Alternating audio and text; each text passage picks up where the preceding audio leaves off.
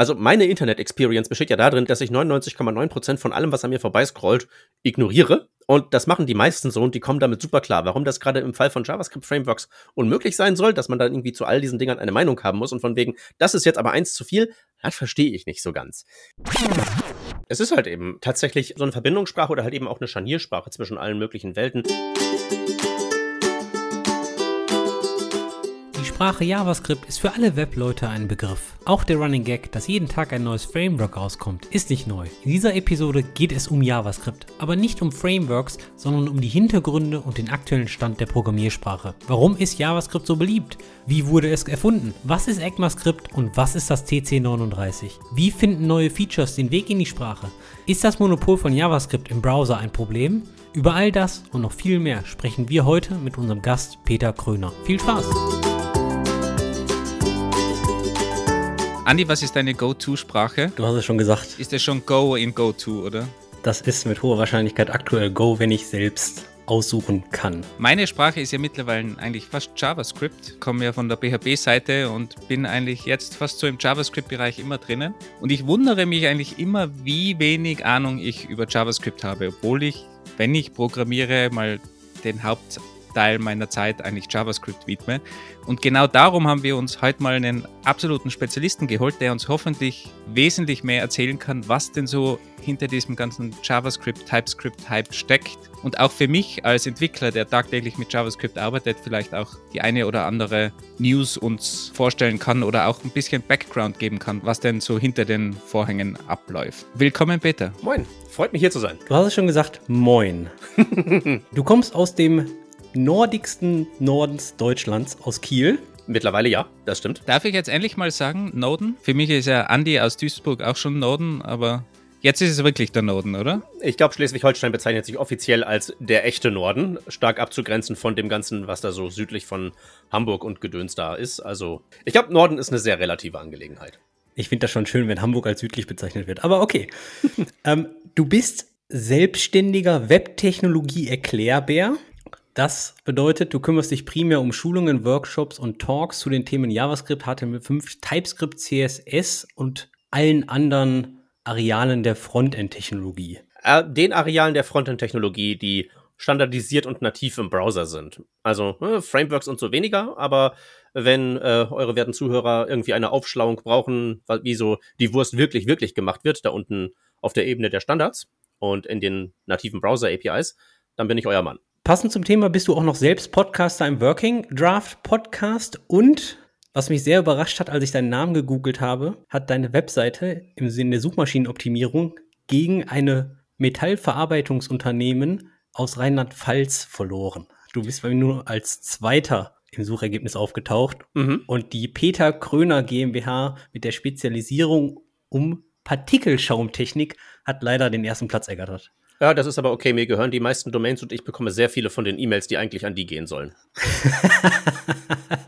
Wie beantwortest du diese? Senden die Kunden dir dann auch Geld, wenigstens für die Aufträge, für Partikelschaum-Produkte? Ich will jetzt da meinen Namensvetter nicht irgendwie in äh, Schwierigkeiten bringen, aber ich bekomme, sagen wir mal, E-Mails aller Art und wenn ich, also je nachdem, wie ich so drauf bin, sage ich denen halt Bescheid, dass sie sich lieber an diese wenden sollen, an jene wenden sollen. Ich habe halt so eine Catch-all-E-Mail-Adresse und äh, es gibt halt mehrere Möglichkeiten, Peter Kröner, gerade mit dem Umlaut, zu schreiben und denen gehört halt eine von vier Domains und die anderen drei sind meine und deswegen kriege ich halt alles Mögliche von wegen, kannst du mal die Rechnung korrigieren, bisschen justiert dieses Produkt nach oder ich lade dich halt hier zum ehemaligen Treffen von einem, von einem Abi-Jahrgang ein und so. Das kommt alles hin und wieder mal bei mir an.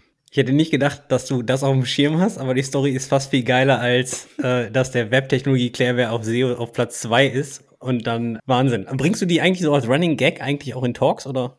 Ach, selten. Das ist, das ist ja meistens nicht themenrelevant, das ist halt mehr so eine belustigende nebenher Geschichte. Also ich meine, Partikelschaumtechnologie klingt, glaube ich, sehr viel spannender, wenn jetzt so wir als Fachfremde darüber nachdenken. Am Ende sind es halt irgendwelche Rechnungen, Sachen, die wohin geliefert werden müssen, Exportbeschränkungen. Das habe ich alles gar nicht gelesen, deswegen wisst ihr davon nichts, aber so sieht's halt aus. Dann bleiben wir mal eher bei, bei der richtigen Domain und bei dem interessanten Thema rund um JavaScript. Besser ist es. Jetzt gleich mal meine erste Frage. Unser Episodensponsor, das Media Lab Bayern, bietet hier eine einzigartige Möglichkeit für ganz Deutschland. Eine finanzielle Unterstützung von bis zu fünfzigtausend Euro, um deine Projektidee in der Medienlandschaft als Open-Source-Projekt zu realisieren. Wolfgang selbst hat bereits letztes Jahr an diesem Programm teilgenommen. Erzähl mir doch mal bitte, wie läuft denn das Ganze eigentlich ab? Klar, gemeinsam mit einem Programmierkollegen haben wir eine kurze Beschreibung von unserer Idee im Bereich Podcast Analytics eingereicht. Und das Schöne daran ist, man kann als Zweierteam oder als Einzelperson die Ideen umsetzen. Und wenn die Idee dann ausgewählt ist, erhält man großzügige fünfzigtausend Euro Förderung für die Projektlaufzeit von nur sechs Monaten. Und was ich besonders geschätzt habe, ist auch die Flexibilität. Ihr könnt das Projekt entweder in Vollzeit oder, so wie wir es gemacht haben, in Teilzeit umsetzen. Zusätzlich zu den fünfzigtausend Euro bekommt man auch Zugang zu Medienunternehmen über das umfangreiche Netzwerk des Media Labs. Denn euer Projekt soll nicht nur umgesetzt, sondern im Idealfall auch von der Medienlandschaft erfolgreich verwendet werden. Die langfristige Perspektive ist ebenso wichtig wie die Initialförderung. Wir bauen zum Beispiel gerade eine Firma um unser Open-Source-Projekt auf. Euer Projekt muss jedoch nicht im Bereich Podcasting sein. Eine Idee im Bereich Medienlandschaft kann eigentlich alles sein, zum Beispiel Videostreaming, Augmented und Mixed Reality, Semantic Tagging, A I für Audio Transcriptions oder, oder, oder. Falls euer Interesse geweckt ist und ihr mehr über dieses Förderprogramm erfahren wollt, besucht doch einfach mal die Webseite des Media Lab Bayern. Dort findet ihr auch Informationen über bereits abgeschlossene Projekte und alles, was ihr für die Einreichung benötigt. Die Bewerbungsphase läuft übrigens vom ersten September bis zum dreizehnten Oktober. Also hopp hopp und ran mit deiner Idee. Links wie immer in den Shownotes. Werbung Ende. Jetzt gleich mal meine erste Frage. Es gibt ja in unserer Hörerschaft wahrscheinlich auch Leute, die irgendwie ganz tief im Java-Bereich drin sind oder im Embedded Linux, keine Ahnung. Und vielleicht sogar extrem wenig Kontakt bisher hatten mit JavaScript, außer dass man das vielleicht mal im Browser irgendwo gesehen hat oder so wie Andy da mal früher jQuery oder MooTools programmiert hat, das wo yeah, Andy so stehen MooTools. Geblieben ist. Oder X J S haben wir gerade im, im Vorgespräch auch besprochen. Ich habe noch eine Software laufen, die mit Cookstoo läuft, mit dieser Library, falls die jemand noch, noch kennt. Aha. Aber für alle, die jetzt keine Ahnung haben, was eigentlich JavaScript ist, wie würdest du denn ganz kurz in, in drei Sätzen beschreiben, was JavaScript ausmacht und was das denn eigentlich für eine Sprache ist?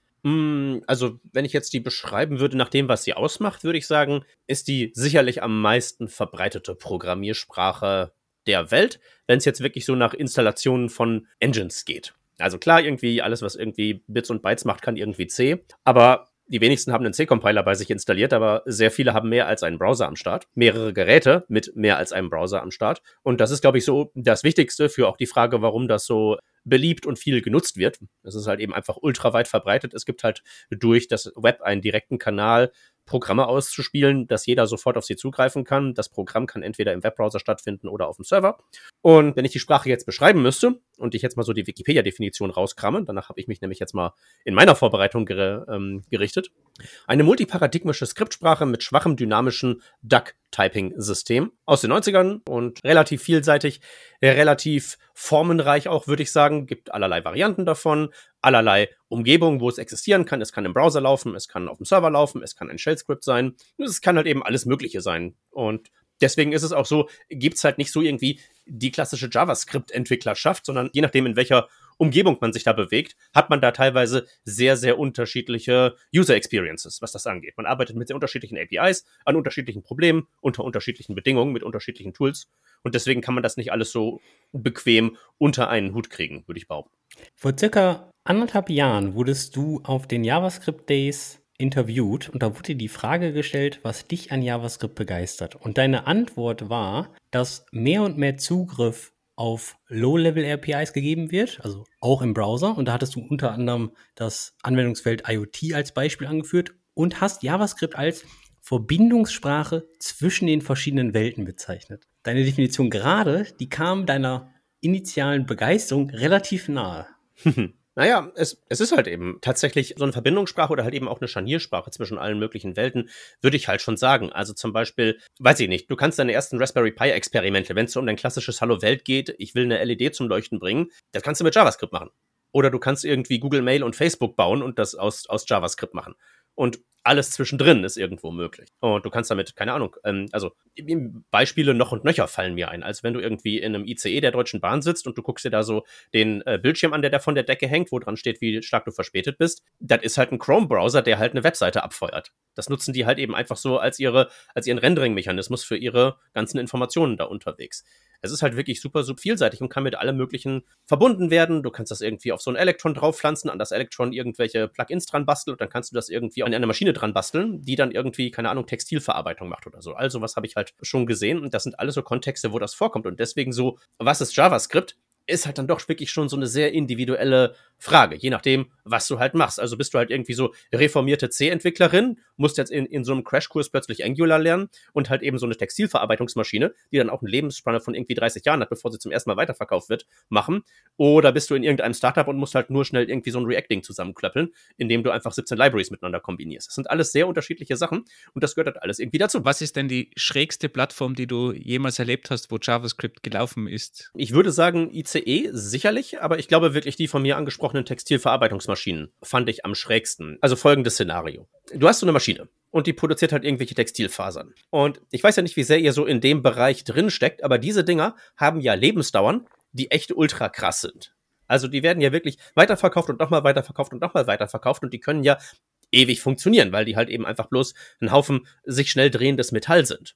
Also ich war mal bei, einer, bei so einem Startup dabei, die haben was mit Papier gemacht und die hatten halt so mehrere Geräte zum Zuschneiden von Papier und ein von den Dingern war halt eben aus den dreißigern und hat immer noch funktioniert. Da war jetzt keine Software drin, aber trotzdem, stell dir das Szenario vor, du hast halt irgendwie so eine Maschine und du baust die auf und dann ist da nachher so ein kleines Bedienfeld drin, wo du halt irgendwie einstellen kannst, was für eine Art von Textil da am Ende rausfallen soll und das ist umgesetzt mit Electron. Electron ist folgendes, ist mal eine JavaScript-Engine, die macht das Backend und die spricht Node.js und da oben drauf getackert ist noch eine JavaScript-Engine, die macht dann das Frontend, ist quasi eine, ein Browser mehr oder minder und das rendert das Bedienfeld. Ist eine etwas seltsame Konstruktion, aber die hat so diverse Vorteile. Nur, ich stelle mir halt eben vor, wie dieses Ding dreimal weiterverkauft wird und in sechzig Jahren muss irgendwer auf dem Ding irgendwas umbauen, macht den Deckel auf und findet zwei aneinander getackerte JavaScript-Engines vor mit einer Angular-Version von vor sechzig Jahren. Ich wäre ja zu gern dabei. Ich will das jetzt auch nicht irgendwie, irgendwie schlecht finden oder so Zeug, weil ich, keine Ahnung, irgendwie der Programmierdialekt von vor sechzig Jahren, mit dem halt irgendeine andere Maschine gebaut wurde, ist heutzutage sicherlich auch schräg. Aber wenn du mich jetzt fragst, wo ich jetzt JavaScript vor zehn Jahren nicht erwartet hätte, dann dort. Andys Lieblingsspruch ist ja immer, Legacy verdient das Geld. Und er spricht ja immer von diesen Blackboxes, die in irgendeiner Ecke stehen und, und Geld verdienen. Mhm. Oder gerade so Steuerungssoftware, die irgendwie mit Hardware spricht. Da hat man ja durchaus mit so Software-Legacy zu tun, die dann irgendwie zwanzig, dreißig Jahre alt ist. Also das ja. kann ja durchaus passieren. Das heißt, du würdest jetzt JavaScript in diesem Umfeld nicht empfehlen oder würdest du sagen, naja, es ist gleich schwierig, wie wenn ich jetzt C verwenden würde? Also um da jetzt zu sagen, ob das eine gute Entscheidung gewesen ist oder nicht, müsste ich ja sechzig Jahre in die Zukunft gucken. Kann ich jetzt nicht sagen. Das kannst du gar nicht. Wo ist denn deine Glaskugel? Äh, die ist in der Werkstatt. Die also, ist auf Wartung. Bei ja, dem ja. Use Case und bei dem Szenario, was du gerne in zehn Jahren miterleben würdest oder vielleicht auch in dreißig, vierzig Jahren, wenn jemand mal irgendwann diese Blackbox wieder aufmacht, wäre meine erste Frage gewesen, okay, das Versionskontrollsystem, haben die die JavaScript-Libraries hoffentlich mit eingecheckt, weil ich bezweifle, dass in zehn Jahren da noch ein N P M-Install möglich wäre. Wohl wahr. Das war der einzige Vorteil von, glaube ich, den alten Sprachen C und so weiter, wo die Libraries wirklich einfach hart reinkopiert wurden. Das ist, glaube ich, kein Faktor der Sprache, das kannst du heutzutage immer noch machen. Also meine persönliche Software, auf die ich so aufbaue, ich mache halt viele Workshops und so weiter, ich habe mein eigenes Slide-System, äh, ich benutze da nicht N P M für, das ist alles runtergeladen und in minifizierter Form im Folder-System mit der Versionskontrolle mit eingecheckt, weil ich halt das Ding nicht in sechzig Jahren benutzen möchte, aber in fünf schon noch und ich will das Risiko gar nicht erst eingehen, dass da mit N P M irgendwie sowas was schief geht, ne? Also solche Sachen halt auch wie so Package Manager oder sowas ist ja auch ein Teil vom JavaScript-Ökosystem und so das Problem, das du jetzt gerade aufgemacht hast, das kriegst du ja auch schon in sehr viel kürzeren Zeiträumen. Also einer von meinen Kollegen da aus dem Working Draft Podcast, der Stefan Baumgartner, der ja sehr viel zu TypeScript und mittlerweile zu Rust macht, der hatte vor der Pandemie mal angefangen, ein TypeScript, eine TypeScript-Konferenz bei sich zu Hause in Linz anzuschieben. Dann kam die Pest. Das ganze Ding ist äh, pausiert worden und hat versucht, das wiederzubeleben und konnte halt eine Pandemie später einfach die Seite nicht mehr bauen. Weil N P M-Dependencies, Security, inkompatibel, äh, zirkuläre, ähm, weiß ich nicht, Dependencies, irgendwie sowas. Und dann hat er es halt eben einfach sein gelassen. Also ne? Nicht nur deswegen, aber das kann halt eben tatsächlich schon passieren. Nur, das ist halt eben kein Feature der Sprache. Das kann man machen, indem man sich halt so in dieses Ökosystem reinbegibt, dass man dieses Risiko eingeht. Aber man kann es halt eben auch sein lassen. Also, was, was ich meine, nicht, dass das jetzt abhängig von JavaScript ist, sondern dass die Community, wir alle Entwickler sagen, oh nee, das muss ja alles dynamisch und die Daten liegen ja im Package-Repository und warum soll ich die denn jetzt hier alle reinkopieren? Aber bei C war das ja früher oder ist vielleicht heute immer noch so der Standard. Weil ich habe das Gefühl, viele Programmierer sagen, oh, das ist aber Bad Practice, wenn wir jetzt das Vendor-Dir oder wie nennt sich das, das N P M-Modules, Node-Modules, heißt Node-Modules, mit reinkopieren und so weiter. Ja. Ja, aber das, das ist halt auch die Frage, wer ist, wo ist da jetzt Ursache und Wirkung? Weil so Package Manager, wie du sie heutzutage hast und wie du sie ja heutzutage erwartest, tatsächlich auch, das war ja, gab's ja früher nicht. Also du kannst ja heutzutage auch keine Programmiersprache irgendwie mehr neu erfinden. Da gehört ja mittlerweile zur Grundausstattung dazu, dass du halt sowas wie einen Package Manager hast. Also so, ein Rust hat sein Cargo.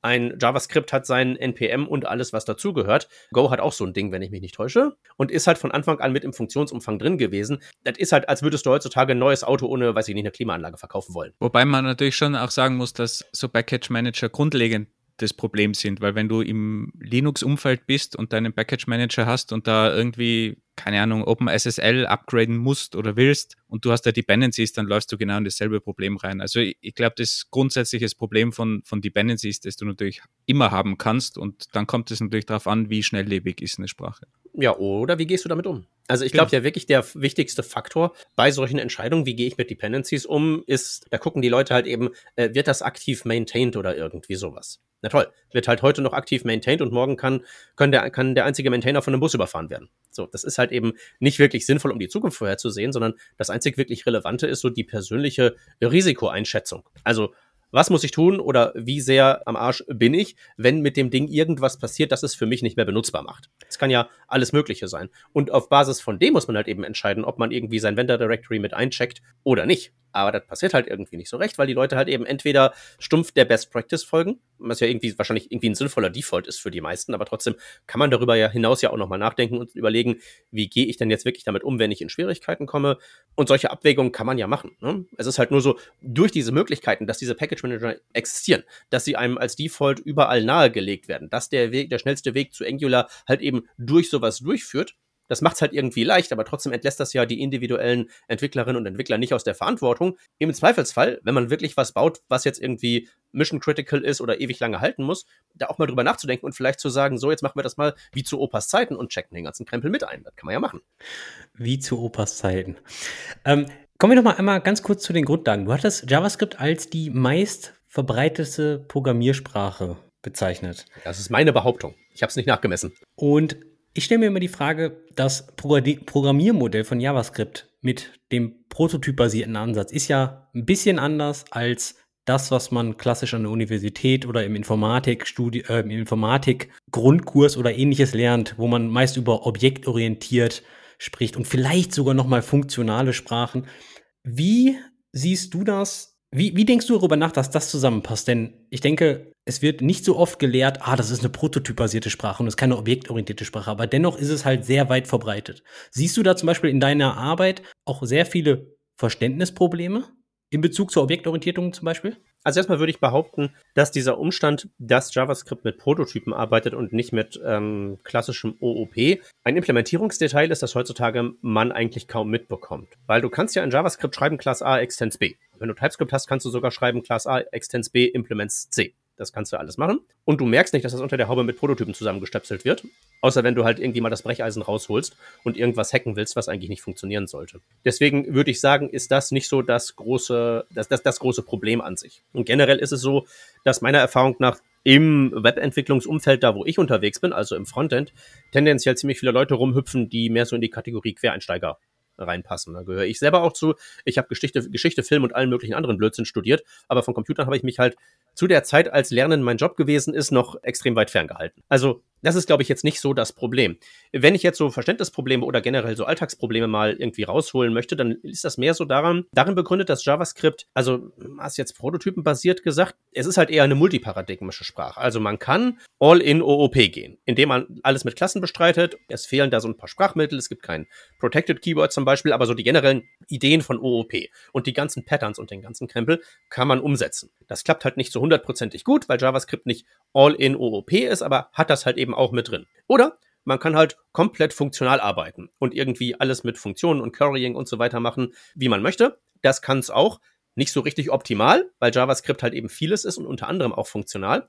Aber es gibt halt eben diese ganzen verschiedenen Aspekte. Und knirschen tut's halt eben immer dann, wenn diese Welten zusammenstoßen, ohne dass sie sich darüber im Klaren sind, dass hier zwei Welten aufeinanderstoßen. Ich hatte zum Beispiel mal den Fall, dass ich so eine kleine Entwicklergruppe hatte und die haben was mit Vue.js, einem von den bekannten Frontend-Frameworks, gebaut, in TypeScript.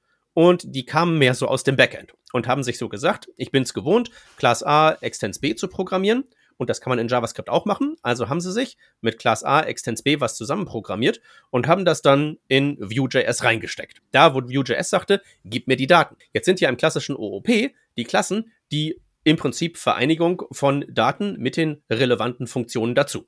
Alles unter einem Dach, damit das, was zusammengehört, auch zusammen da ist. Aber es sind trotzdem dann halt eben, ähm, sagen wir mal, Objekte, wo mehr drin ist als nur die Daten. Und wenn du etwas hast, was unter der Prämisse agiert, dass O O P im Sinne von Klassen ein sehr, sehr marginaler Use Case ist, weil der normale JavaScriptler wird das ja nicht machen. Der schreibt einfach normale so Record-Objekte, einfach so Key-Value-Paare und gibt die mir. Dann kann es da halt schon mal zu sehr interessanten Effekten äh, kommen, gerade wenn du halt sowas hast wie TypeScript noch on top. Ist ja eine JavaScript-Variante mit einem statischen Typsystem obendrauf, die unter anderem auch Dinge machen kann, wie Typen transformieren. Also du kannst Programmierung auf Typebene machen. Und wenn halt so diese ganzen Aspekte zusammenstoßen, du hast irgendwie Leute, die sagen, ah, okay, das ist O O P, nur so arbeitet man, ich kenne das so, ich mache das so, ich wende meine Best Practices aus Feld eins an. Feld zwei sagt, ich bin Vue.js, wir machen hier so JavaScript mehr so am klassischen Frontend orientiert, wir sind jQuery zwei Punkt null und mir gibt man einfach nur diese Plain Objects und dann packen wir noch TypeScript in den Mix rein, rühren das einmal gut um und lassen das über Nacht im Kühlschrank stehen. Dann fallen da Fehler raus, deren Ursache nicht immer unbedingt klar erkennlich ist,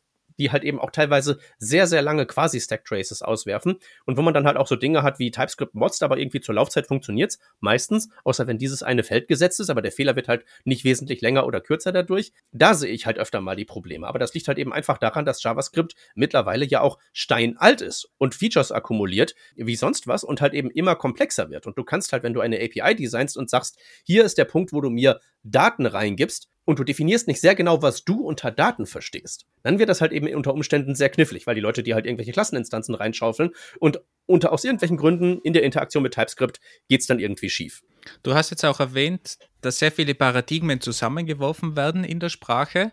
Glaubst du, dass das ein Grund ist, warum JavaScript auch so beliebt ist, dass jeder sofort seinen Weg findet und was er auch immer gelernt hat, sei es funktional, sei es Objektorientierung, dass er da einfach extrem schnell damit was machen kann, weil JavaScript einfach fast alles kann? Ja, schadet auf jeden Fall nicht, ne? Also du kannst halt die besagte Vue.js-TypeScript-Klassentruppe. Die haben ja am Ende was gebaut, was funktioniert hat. Es ist halt nur so, man musste dem TypeScript-Compiler am Ende immer sagen, halt die Klappe, halt die Klappe, ignoriere diesen Fehler. Aber es lief ja. Und sie haben damit ihr Unternehmen vorangebracht. Und das war ein funktionierendes Produkt oder so. Es war halt nur nicht sehr schön, wie die Wurst am Ende gemacht wurde. Und aus dem Grund bin ich da bei denen vorbeigekommen und habe ein bisschen versucht, die Fehler zu diagnostizieren und zu reparieren mit denen. Hat auch wunderbar geklappt. Aber es ist wirklich super, dass man heutzutage einfach so sagen kann, hey Java-Entwickler, ich muss euch jetzt nicht irgendwie beibringen, wie man mit jQuery ähm, Event Delegation macht, sondern hier hast du TypeScript. Ja, das Typsystem ist ein bisschen anders, aber du kannst Interfaces schreiben und du kannst Klassen schreiben, die diese Interfaces implementieren.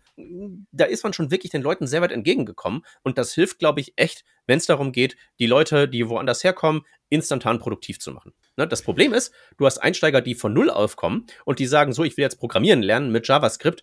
Holla die Waldfee, wo fangen wir denn da an? Du hast jetzt schon ganz viele Dinge erwähnt, TypeScript, JavaScript an sich. Kannst du vielleicht das mal ganz kurz einordnen? Was, was ist TypeScript für all diejenigen, die das wirklich noch nie gehört haben, beziehungsweise nicht so genau wissen, was es ist? JavaScript ist ja eine dynamisch typisierte Programmiersprache. Generell gilt, alles kannst du mit allem irgendwie machen und das kommt halt dann eine Antwort raus. Wenn du halt Blödsinn machst, kommt Blödsinn raus. Also du kannst halt so Operationen schreiben wie zweiundvierzig geteilt durch ein leeres Array. Und da wird JavaScript nicht sagen, Type-Error, das geht nicht, sondern wird dir eine Antwort liefern. Die Antwort in dem Fall ist der Zahlenwert Infinity, aus Gründen, die ich jetzt nicht verrate, aber das macht in dem Universum von JavaScript alles Sinn. Nur, ich kann jetzt, ich habe ja ein Webcam-Feed, euren Gesichtern ähm, anerkennen, dass irgendwie so eine Zahl geteilt durch ein leeres Array ergibt den Zahlenwert Infinity, nicht auf universelle Gegenliebe stößt. Ne? Also ich hoffe, das kann jeder verstehen. Ich hatte auch in einer Vorbereitung eine, ein Interview von dir gefunden, da wurde gefragt, welches denn dein Lieblings-JavaScript-Meme ist. Und da hattest du äh, dieses zehn Minuten lange Video genannt, wo jemand verschiedene Typkonversationen und Additionen und Multiplikationen macht und dann dieses Batman mit What-Video. Ist das immer noch dein, dein, dein Lieblings-Meme? Weil ich meine, du sprichst ja schon wieder drauf an. Es ist halt ein billiger Witz, der gut funktioniert. Also muss man halt eben ganz einfach sagen. Also mein, mein liebster... Darum kommst du bei Andi immer gut an. Mit solchen Sachen. Flache Witze, mein Ding. Ja, also ich meine, das ist jetzt mein, mein spezifisch schon JavaScript, das ist halt eben einfach ein Klassiker. Das ist halt irgendwie so, als würde man, wenn ich jetzt sage, äh, finde ich halt nicht so gut, ist halt irgendwie, als würde ich jetzt über Loriot schlecht reden, das macht man halt eben einfach nicht. Aber wenn es jetzt so um Webentwicklung geht, ist eigentlich mein, mein liebster Scherz, den ich halt gerne anbringe, der Umstand, dass in H T M L Chuck Norris eine gültige Hintergrundfarbdefinition ist. Also wenn man eine Webseite hat und man gibt dem Bodytag das B G-Color-Attribut und schreibt da Chuck Norris rein, kommt da eine Farbe raus. Und auch, das ist nicht hardcoded, das ist jetzt nicht ein Chuck Norris-Witz, der irgendwie in Chrome reingecodet ist, sondern das ist halt ein Effekt aus einer ganzen Reihe von Gründen. Das ist so mein persönliches Lieblingsding tatsächlich.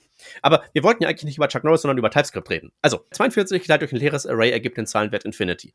Haben sie sich bei Microsoft gedacht, ist vielleicht nicht so gut, wenn wir jetzt irgendwie sagen, wir schalten jetzt äh, Silverlight ab. Die Älteren erinnern sich vielleicht, das war ja so quasi das Flash von Microsoft. Und als der heilige Steve Jobs mithilfe des iPhones Flash abgesägt hat, musste ja Microsoft mitgehen und auch Silverlight absägen und den Leuten sagen, yo, jetzt macht ihr H T M L fünf.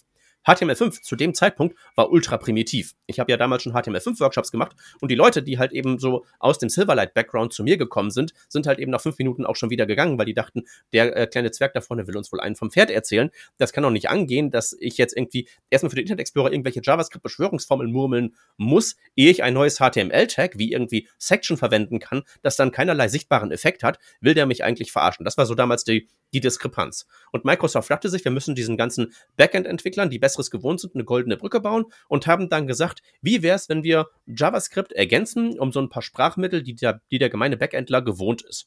Typen, Interfaces, Klassen, die es damals in JavaScript noch nicht gab und damit den Leuten eine goldene Brücke bauen. Das war so die Idee. Das war früher mal ein im Prinzip Methadon für Backend-Entwickler, damit die sich im Frontend zurechtfinden und das wurde dann irgendwann im Laufe der Zeit umgebaut zu im Prinzip einem Typsystem für JavaScript, das in der Lage ist, sämtliches seltsame Verhalten von JavaScript, und daran ist die Sprache ja nicht arm, aber mit Hilfe eines Typsystems statisch zu beschreiben. Das ist halt eben immer noch seltsam, aber erlaubt es einem halt eben in der JavaScript-Entwicklung dem ganzen seltsamen Zeug, das man so macht, Leitplanken zu geben. Ich würde so sagen, neunzig Prozent des Sprachumfangs und neunundneunzig Prozent von dem, was normale Menschen in diesem langen Tag machen mit JavaScript, kann man damit statisch beschreiben und kriegt dann Compiler-Error, Refactoring-Tools, im Prinzip eine moderne I D E-Developer-Experience, wie man es eigentlich gerne haben möchte. Und unten drunter muss dann dieser ganze Code dann zu JavaScript transpiliert werden, oder wie funktioniert das? So sieht's aus. In den einfachsten Fällen musst du ja bloß die Typannotationen rausstreichen. Also der TypeScript-Compiler versteht sich wirklich nur als ein Type-Checker.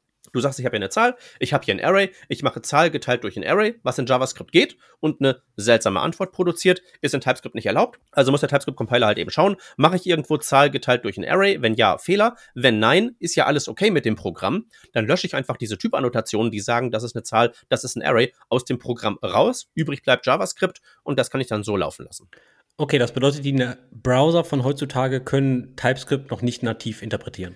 Nee. Das werden sie wahrscheinlich auch nicht können, weil da gibt's ja auch nichts zu interpretieren. Also TypeScript versteht sich wirklich explizit als ein reiner Type-Checker, etwas, das ausschließlich zur Development-Zeit existiert. Sobald du das in einen Browser überführen möchtest, ist, Stand jetzt, ist so, dass einfach nur die Syntax er- äh, erweitert wurde, um Zeug, das die Browser nicht verstehen. Entfernen wir diese Erweiterung, verstehen die Browser die Syntax als normales JavaScript. Und weil ja diesen Schritt des Syntaxentfernens nur dann gegangen wird, wenn der TypeScript-Compiler gesagt hat, die Typen passen alle, ist es dann automatisch auch ein ähm, ja, vernünftig laufendes JavaScript-Programm, das macht, was du erwartest. Im Rahmen dessen, was ein statisches Typsystem in einer Mainstream-Programmiersprache im Jahre des Herrn zwanzig dreiundzwanzig zu leisten imstande ist.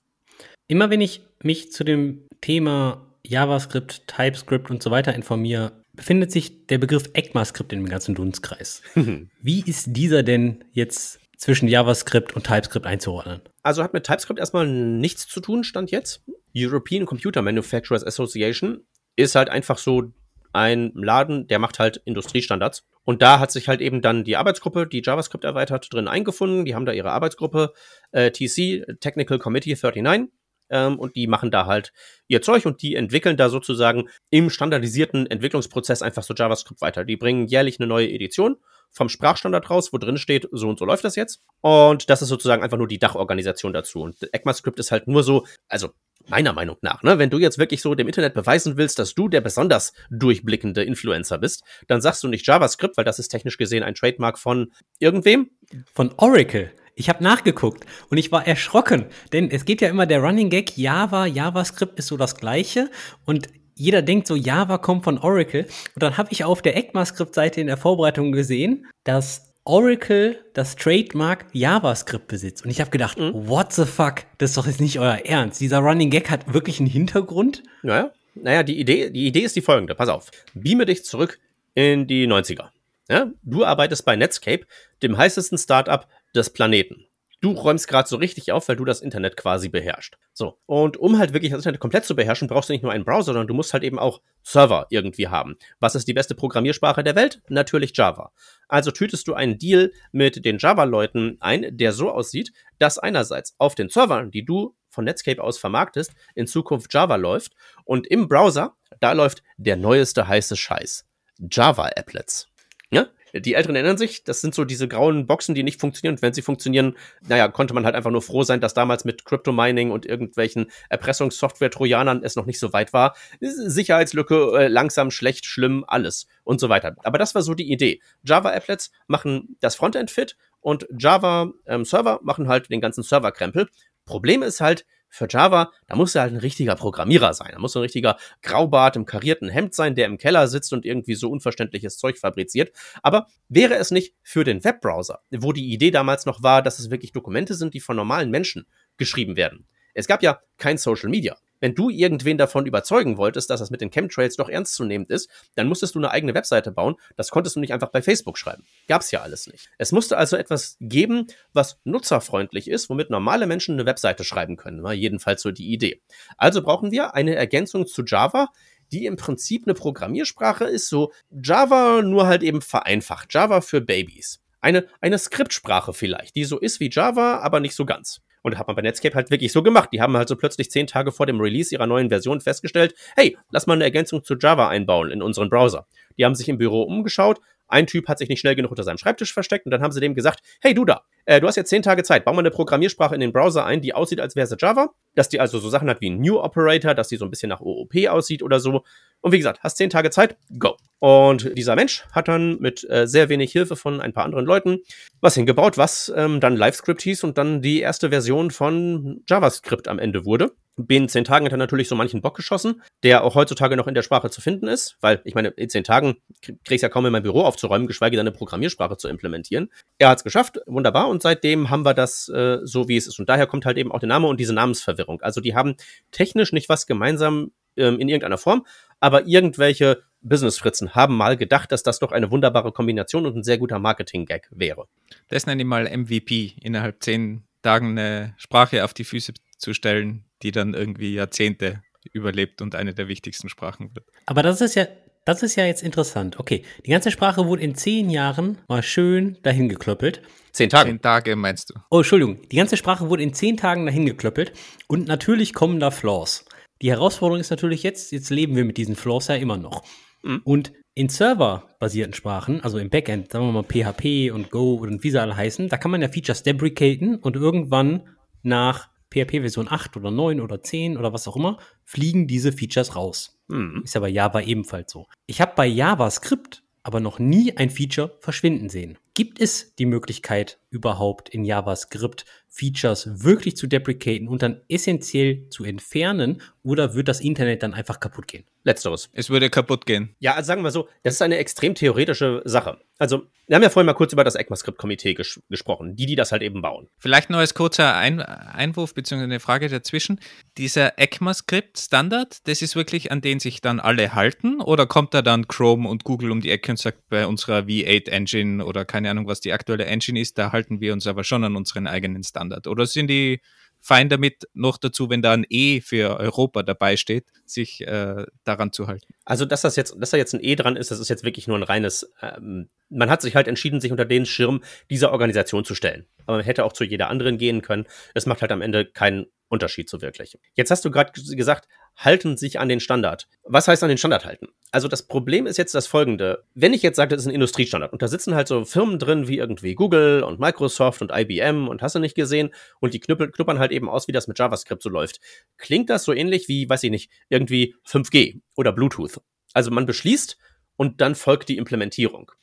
Das ist in JavaScript teilweise so ein bisschen anders, weil das Problem tatsächlich ist, ähm, was der Andi gerade sagte, Features deprecaten geht halt nicht. Und das geht ähm, nicht, weil dann das Internet kaputt gehen würde, sondern die Sache ist die: Der Standard muss umgesetzt werden. Wenn er nur in einem P D F existiert, interessiert er niemanden. Also müsste ein Browser hingehen und müsste etwas implementieren, damit es wirklich eine reale Auswirkung auf die Welt hat. Wenn es jetzt den Beschluss gäbe, ein Feature zu deprecaten, würde der erste Browser, der das umsetzt, weniger Webseiten darstellen können als die Konkurrenz und damit in kürzester Zeit aufhören zu existieren.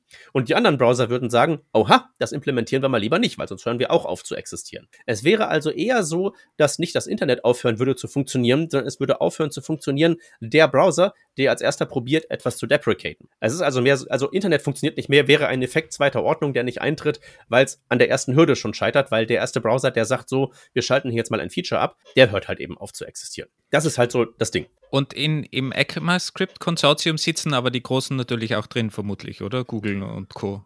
Genau. Das heißt, die, die können da natürlich dann auch dementsprechenden Einfluss haben und, und dementsprechend sich das zurechtrichten im Idealfall. Es ist halt eine völlig theoretische, also dass, dass irgendwas abgeschaltet wird und dass dann es Breaking Changes gibt, ist einfach so dermaßen hypothetisch, dass es im Prinzip keine Rolle spielt, so wie du das jetzt gerade beschrieben hast. Aber auch jetzt bei neueren Features zum Beispiel, da, da Na klar. nehmen Google dann schon, schon Einfluss, Google-Leute. Ja, klar, sicherlich. Es gibt also wirklich so ein Verfahren, wie das alles so ähm, gemacht wird. Also das können wir natürlich auch hier nachher ähm, in den Shownotes verlinken. Das ist alles öffentlich, das ist nicht irgendwie, dass da irgendwelche geheimen Prozesse am Werk sind. Das ist alles öffentlich, man kann da die Protokolle lesen von den Sitzungen, von den Meetings, die die machen. Es gibt Mailinglisten, wo man da seine eigenen Vorschläge einbringen darf und sich dann erklären lassen kann, warum das so auf keinen Fall funktioniert. Am Ende entscheidet natürlich immer die Implementierung. Also Features, die am Ende nicht wirklich im Browser landen, existieren halt nicht und deswegen ist das dann egal. Also das ist so ähnlich, wie man früher immer gesagt hat oder wie es früher auch immer war, dass Cisco zum Beispiel entscheidet, was für Netzwerkprotokolle verwendet werden und das, was Cisco implementiert, gilt und irgendwann später kommt dann die I E E E und sagt, ja, da machen wir einen Netzwerkstandard daraus, aber ohne Cisco passiert ja nichts und so ähnlich ist es dann mit den Browsern auch, solange ja. kein Browser mitzieht, also, existiert der Standard nicht so in der Richtung. Ja, wenn, der, wenn kein Browser mitziehen würde, würde es nicht mal zu irgendwie einem Proposal kommen, das besonders weit kommt. Also es ist alles extrem theoretisch, was wir hier gerade so... Ähm, also die Implementierung findet üblicherweise dann statt, bevor eigentlich der Standard definiert wird. Genau, sobald du ein neues Feature einführst, wie wir ja gesagt haben, es kann nie wieder was entfernt werden, ist es natürlich ein extremes Commitment, wenn du jetzt sagst, so machen wir das in Zukunft. Und da willst du natürlich vorher tatsächlich Versuche starten und auch die Community befragen. Also das muss halt tatsächlich so sein. Implementierung heißt ja nicht notwendigerweise auch, dass es im Browser landet. Es gibt ja auch zum Beispiel so Tools wie Babel. Das ist ein JavaScript-zu-JavaScript-Compiler, der in der Lage ist, zukünftige Features zu transpilieren. Also etwas, was man normalerweise in fünfhundert Zeilen JavaScript schreiben kann, in einer gegebenen Version, könnte ja eine Version später durch neue Syntax zum Beispiel viel kürzer sein, in zwei Zeilen. Und das können die implementieren, weil das ein Compiler ist, in das ich modernes JavaScript reinschmeißen kann und der kann was ausspucken, was in heutigen Browsern oder alten Browsern noch funktioniert. Und das, das heißt, der garantiert mir dann die Abwärtskompatibilität? Ähm, der garantiert dir jetzt in dem Schritt des Prozesses erstmal, dass du Feedback einsammeln kannst. Also du kannst ja erstmal spezifizieren, ich habe hier ein Proposal für diese und jene Syntax und du kannst das erstmal in einem allerersten Schritt als so ein Bagel-Plugin ausprogrammieren, damit du wirklich gucken kannst, wie funktioniert das denn wirklich? Unter welchen Use Cases ist das sinnvoll? Wie interagiert das mit anderen Features? Findet die Entwickler-Community das gut oder poppen dann irgendwelche Leute auch auf, die sagen, gute Idee, aber so wäre doch viel schöner. Oder das funktioniert hiermit nicht. Also damit kannst du es halt eben sozusagen einen Testlauf machen. Und dann muss es halt auch noch in die Browser kommen. Und dann eskaliert das so langsam raus und irgendwann, wenn es dann wirklich so das Siegel bekommt, von wegen, das ist jetzt im neuen ECMAScript schon da drin, hat es sich zu einem großen Teil bereits in der Realität festgesetzt über den Weg von Implementierungen in Browsern oder in anderer Software, wie zum Beispiel diesem Babel oder zum Beispiel auch in TypeScript. Und das ist mehr so ein fließender Prozess und der, das abschließende Standardisieren ist mehr so ein ähm, Verabschieden und ein sich darüber einig sein, dass wir jetzt wirklich so in die Zukunft gehen, aber es materialisiert sich vorher schon zu einem guten Stück. Also der Prozess, die ganze Sache erstmal als Babel-Plugin zu bauen und dann mal ein bisschen rumzuspielen, wie fühlt sich das an und so weiter, der, der klingt ja wirklich genial. Was ich mich gerade nur frage, baut man da jetzt speziell bei Babel zum Beispiel nicht super viel Technical Debt auf, weil dieses Try-out-experimentelle Plugin kannst du ja nie wieder löschen. Nö, aber das liegt ja auf N P M rum und wird bis in alle Ewigkeit installierbar sein. Und die, die das nicht glauben, können das ja in den Vendor-Folder stecken. Also ich weiß jetzt gerade nicht, ob ich wirklich Babel-Maintainer werden möchte, weil das klingt, das klingt echt dreckig. Nee, das sind ja, das ist ja ein Plugin-System. Also Babel ist ja wirklich nur so ein Ding, das hat halt irgendwie so eine Parser-A P I und schluckt JavaScript-Code. Und du kannst Transformatoren und Plugins da dran dran knuppern, die sagen, ich verschlucke jetzt auch diese Syntax-Extension, die ich, die vorher nicht verstanden wurde, und generiere daraus jenen Output. Ne? Das ist also wirklich ein Plugin-System und deswegen auch so unglaublich anstrengend zu konfigurieren. Das ist ja auch so ein Aspekt von JavaScript. Es gibt tausend Tools und man braucht irgendwie einen eigenen Doktor, um überhaupt die alle zu konfigurieren. Und das ist halt eben auch diesem sehr modularen Ding geschuldet. Es gibt halt zum Beispiel wirklich so JavaScript-Features, die sind im Ofen seit mittlerweile, ich glaube, zehn Jahren. Es ist jetzt verabschiedet worden, wie es zum Beispiel mit Decorators aus weitergehen soll. Das sind so Klassenannotationen mit einem Add davor, die gibt es ja auch in Java und C Sharp und anderen Programmiersprachen. Und da ist jetzt wirklich so im Ofen, wie es aussehen soll. Aber es gab vorher schon Implementierungen, wir machen es jetzt so. Oh nee, funktioniert doch nicht, wir machen es jetzt so. Ach nee, geht auch nicht. Und das ist weiterhin maintained. Also das Decorators-Plugin in Babel, das hat so einen Flag, wo man sagen kann, welche Version hätte ich denn gerne? Die von damals, aus dem Jahr, aus dem Jahr oder aus dem Jahr. Und TypeScript hat zwei Implementierungen von Decorators, eine alte und eine neue. Und das müssen die halt so lange maintainen, bis die das abschalten. Aber weil die halt nur irgendwelche Software sind, können die das ja machen. Das können nur Browser nicht, weil die die Plattformen sind, aber irgendwelche Software auf Basis der Plattform, die kann machen, was sie will. Aber jetzt mal, jetzt mal die Devil's Advocate Question. Ja. Wenn die Standardisierung eigentlich nur noch ein formaler Prozess dann hinten dran ist, aha, warum macht man den ganzen Aufwand denn noch? Also ich meine, weil die ganze Sache wird ja dann schon in der Community genutzt, via Babel-Plugin. Gegebenenfalls hat irgendein Browser vielleicht schon hinter einem Feature-Flag die ganze Sache implementiert. Also im Chrome kann ich ja etliche experimentelle Features sogar anschalten. Warum wird der Longtail dann noch gegangen und wirklich alles standardisiert, auch wenn es, wie du schon sagtest, teilweise zehn Jahre dauert? Ähm, das wird deshalb gemacht, weil in dieser, äh, Feature, in, in dieser Feature-Entstehung ist es so, dass du folgendes Problem hast. Du hast die vielen unterschiedlichen Aspekte von JavaScript, zum Beispiel den Server und den Browser. Und was halt eben passiert, wenn einfach die Community ihre eigenen Wege geht, ist, dass sie mehrere Wege gehen und dass wir dann so divergierende äh, Pfade bekommen. Das war zum Beispiel ein Problem mit JavaScript-Modulen. Es war so, JavaScript so nach zehn Tagen entwickelt, kein Modulsystem, weil natürlich nicht zehn Tage, was schmeiße ich als erstes raus aus der Featureliste? Modulsystem, ist klar, weil kompliziert. Aber nur weil es kein Modulsystem von offizieller Seite gibt, ne, wie wir aus Jurassic Park wissen, das Leben findet einen Weg. Und das Leben hat in dem Fall sogar zwei Wege gefunden, nämlich einen kleinseitigen Weg, wie Module funktionieren, nämlich mit irgendwie so Sachen wie Require.js, die Älteren erinnern sich vielleicht noch. Und in Node.js gab es das Common.js-Modulsystem mit ähm, Exports und Require. Und die haben ja beide auf einer super High-Level-Ebene das Gleiche gemacht. Die haben nämlich gesagt, hier, wir implementieren mit Hilfe von Software ein Modulsystem. Aber da haben wir wirklich genau eine Diskrepanz, die sich halt eben in der jeweiligen Realität der Subcommunities widerspiegelt. Weil auf dem Server kannst du einfach ein Modul von einer Festplatte laden und sagen, jawohl, beim ersten Start des Programms, wenn der ganze Modultree geladen wird, mei, dann hänge ich halt eben einfach so lange fest, bis halt irgendwie meine rotierende Rostfestplatte irgendwie die JavaScript-Datei da rausgekramt hat. Und wenn mein Programm fünf Sekunden zum Starten braucht, wen kümmert's? Fünf Sekunden zum Laden einer Webseite in einer Zeit, wo wirklich der komplette Browser festhängt und eingefroren ist und blockiert und nichts geht, ist komplett inakzeptabel. Und deswegen haben sie für das Browser-Modulsystem einen asynchronen Lademechanismus gebaut, der für Browser essentiell ist, aber für die Serverseite komplett überflüssig ist, weil das ein Problem löst, das die gar nicht haben. Und dann kommst du in eine Welt, wo du zwei Modulsysteme hast, die das Gleiche wollen, auf einem, auf einem hohen Level, aber die komplett massiv und fundamental inkompatibel zueinander sind. Und dann ist es schon sehr viel wert, wenn man sagen kann, Jungs, ihr wollt das Gleiche. Wollen wir nicht eine Lösung bauen, sie alle zu knechten? Und so sind halt eben dann die ECMAScript-Module zustande gekommen, die halt eben auch genau deshalb so kompliziert sind und deren Einführung so unglaublich schmerzhaft ist, weil die halt hier die Synthese aus zwei unterschiedlichen Sets von Anforderungen bringen, mit aber dem Ziel, dass du hinterher hingehen kannst zu N P M und sagen kannst, ich will eine Lösung für X haben, du installierst sie und egal, ob du einen Server, ein Shell-Script oder eine Webseite bauen willst, das funktioniert einfach. Da sind wir noch längst nicht, aber da werden wir sein, sobald das in ein paar Jahren endlich durchgekaut ist. Und das ist halt eben dann der Mehrwert, dass man halt eben nicht diese Parallelwelten hat. Davon haben wir mehr als genug in Form von Framework hier, Framework da, Webstandard da drüben, alter Browser hier.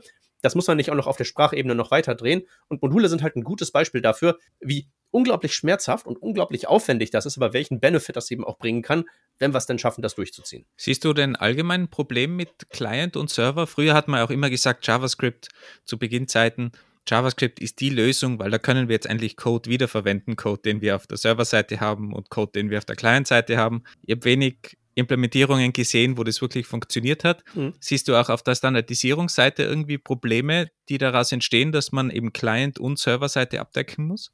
Außer, dass es vielleicht auch zwei Communities sind? Also in der Implementierung auf der Seite der Sprache selber, wenn wir jetzt wirklich auf dem ECMAScript-Standard unterwegs sind, gibt es das Problem eher nicht.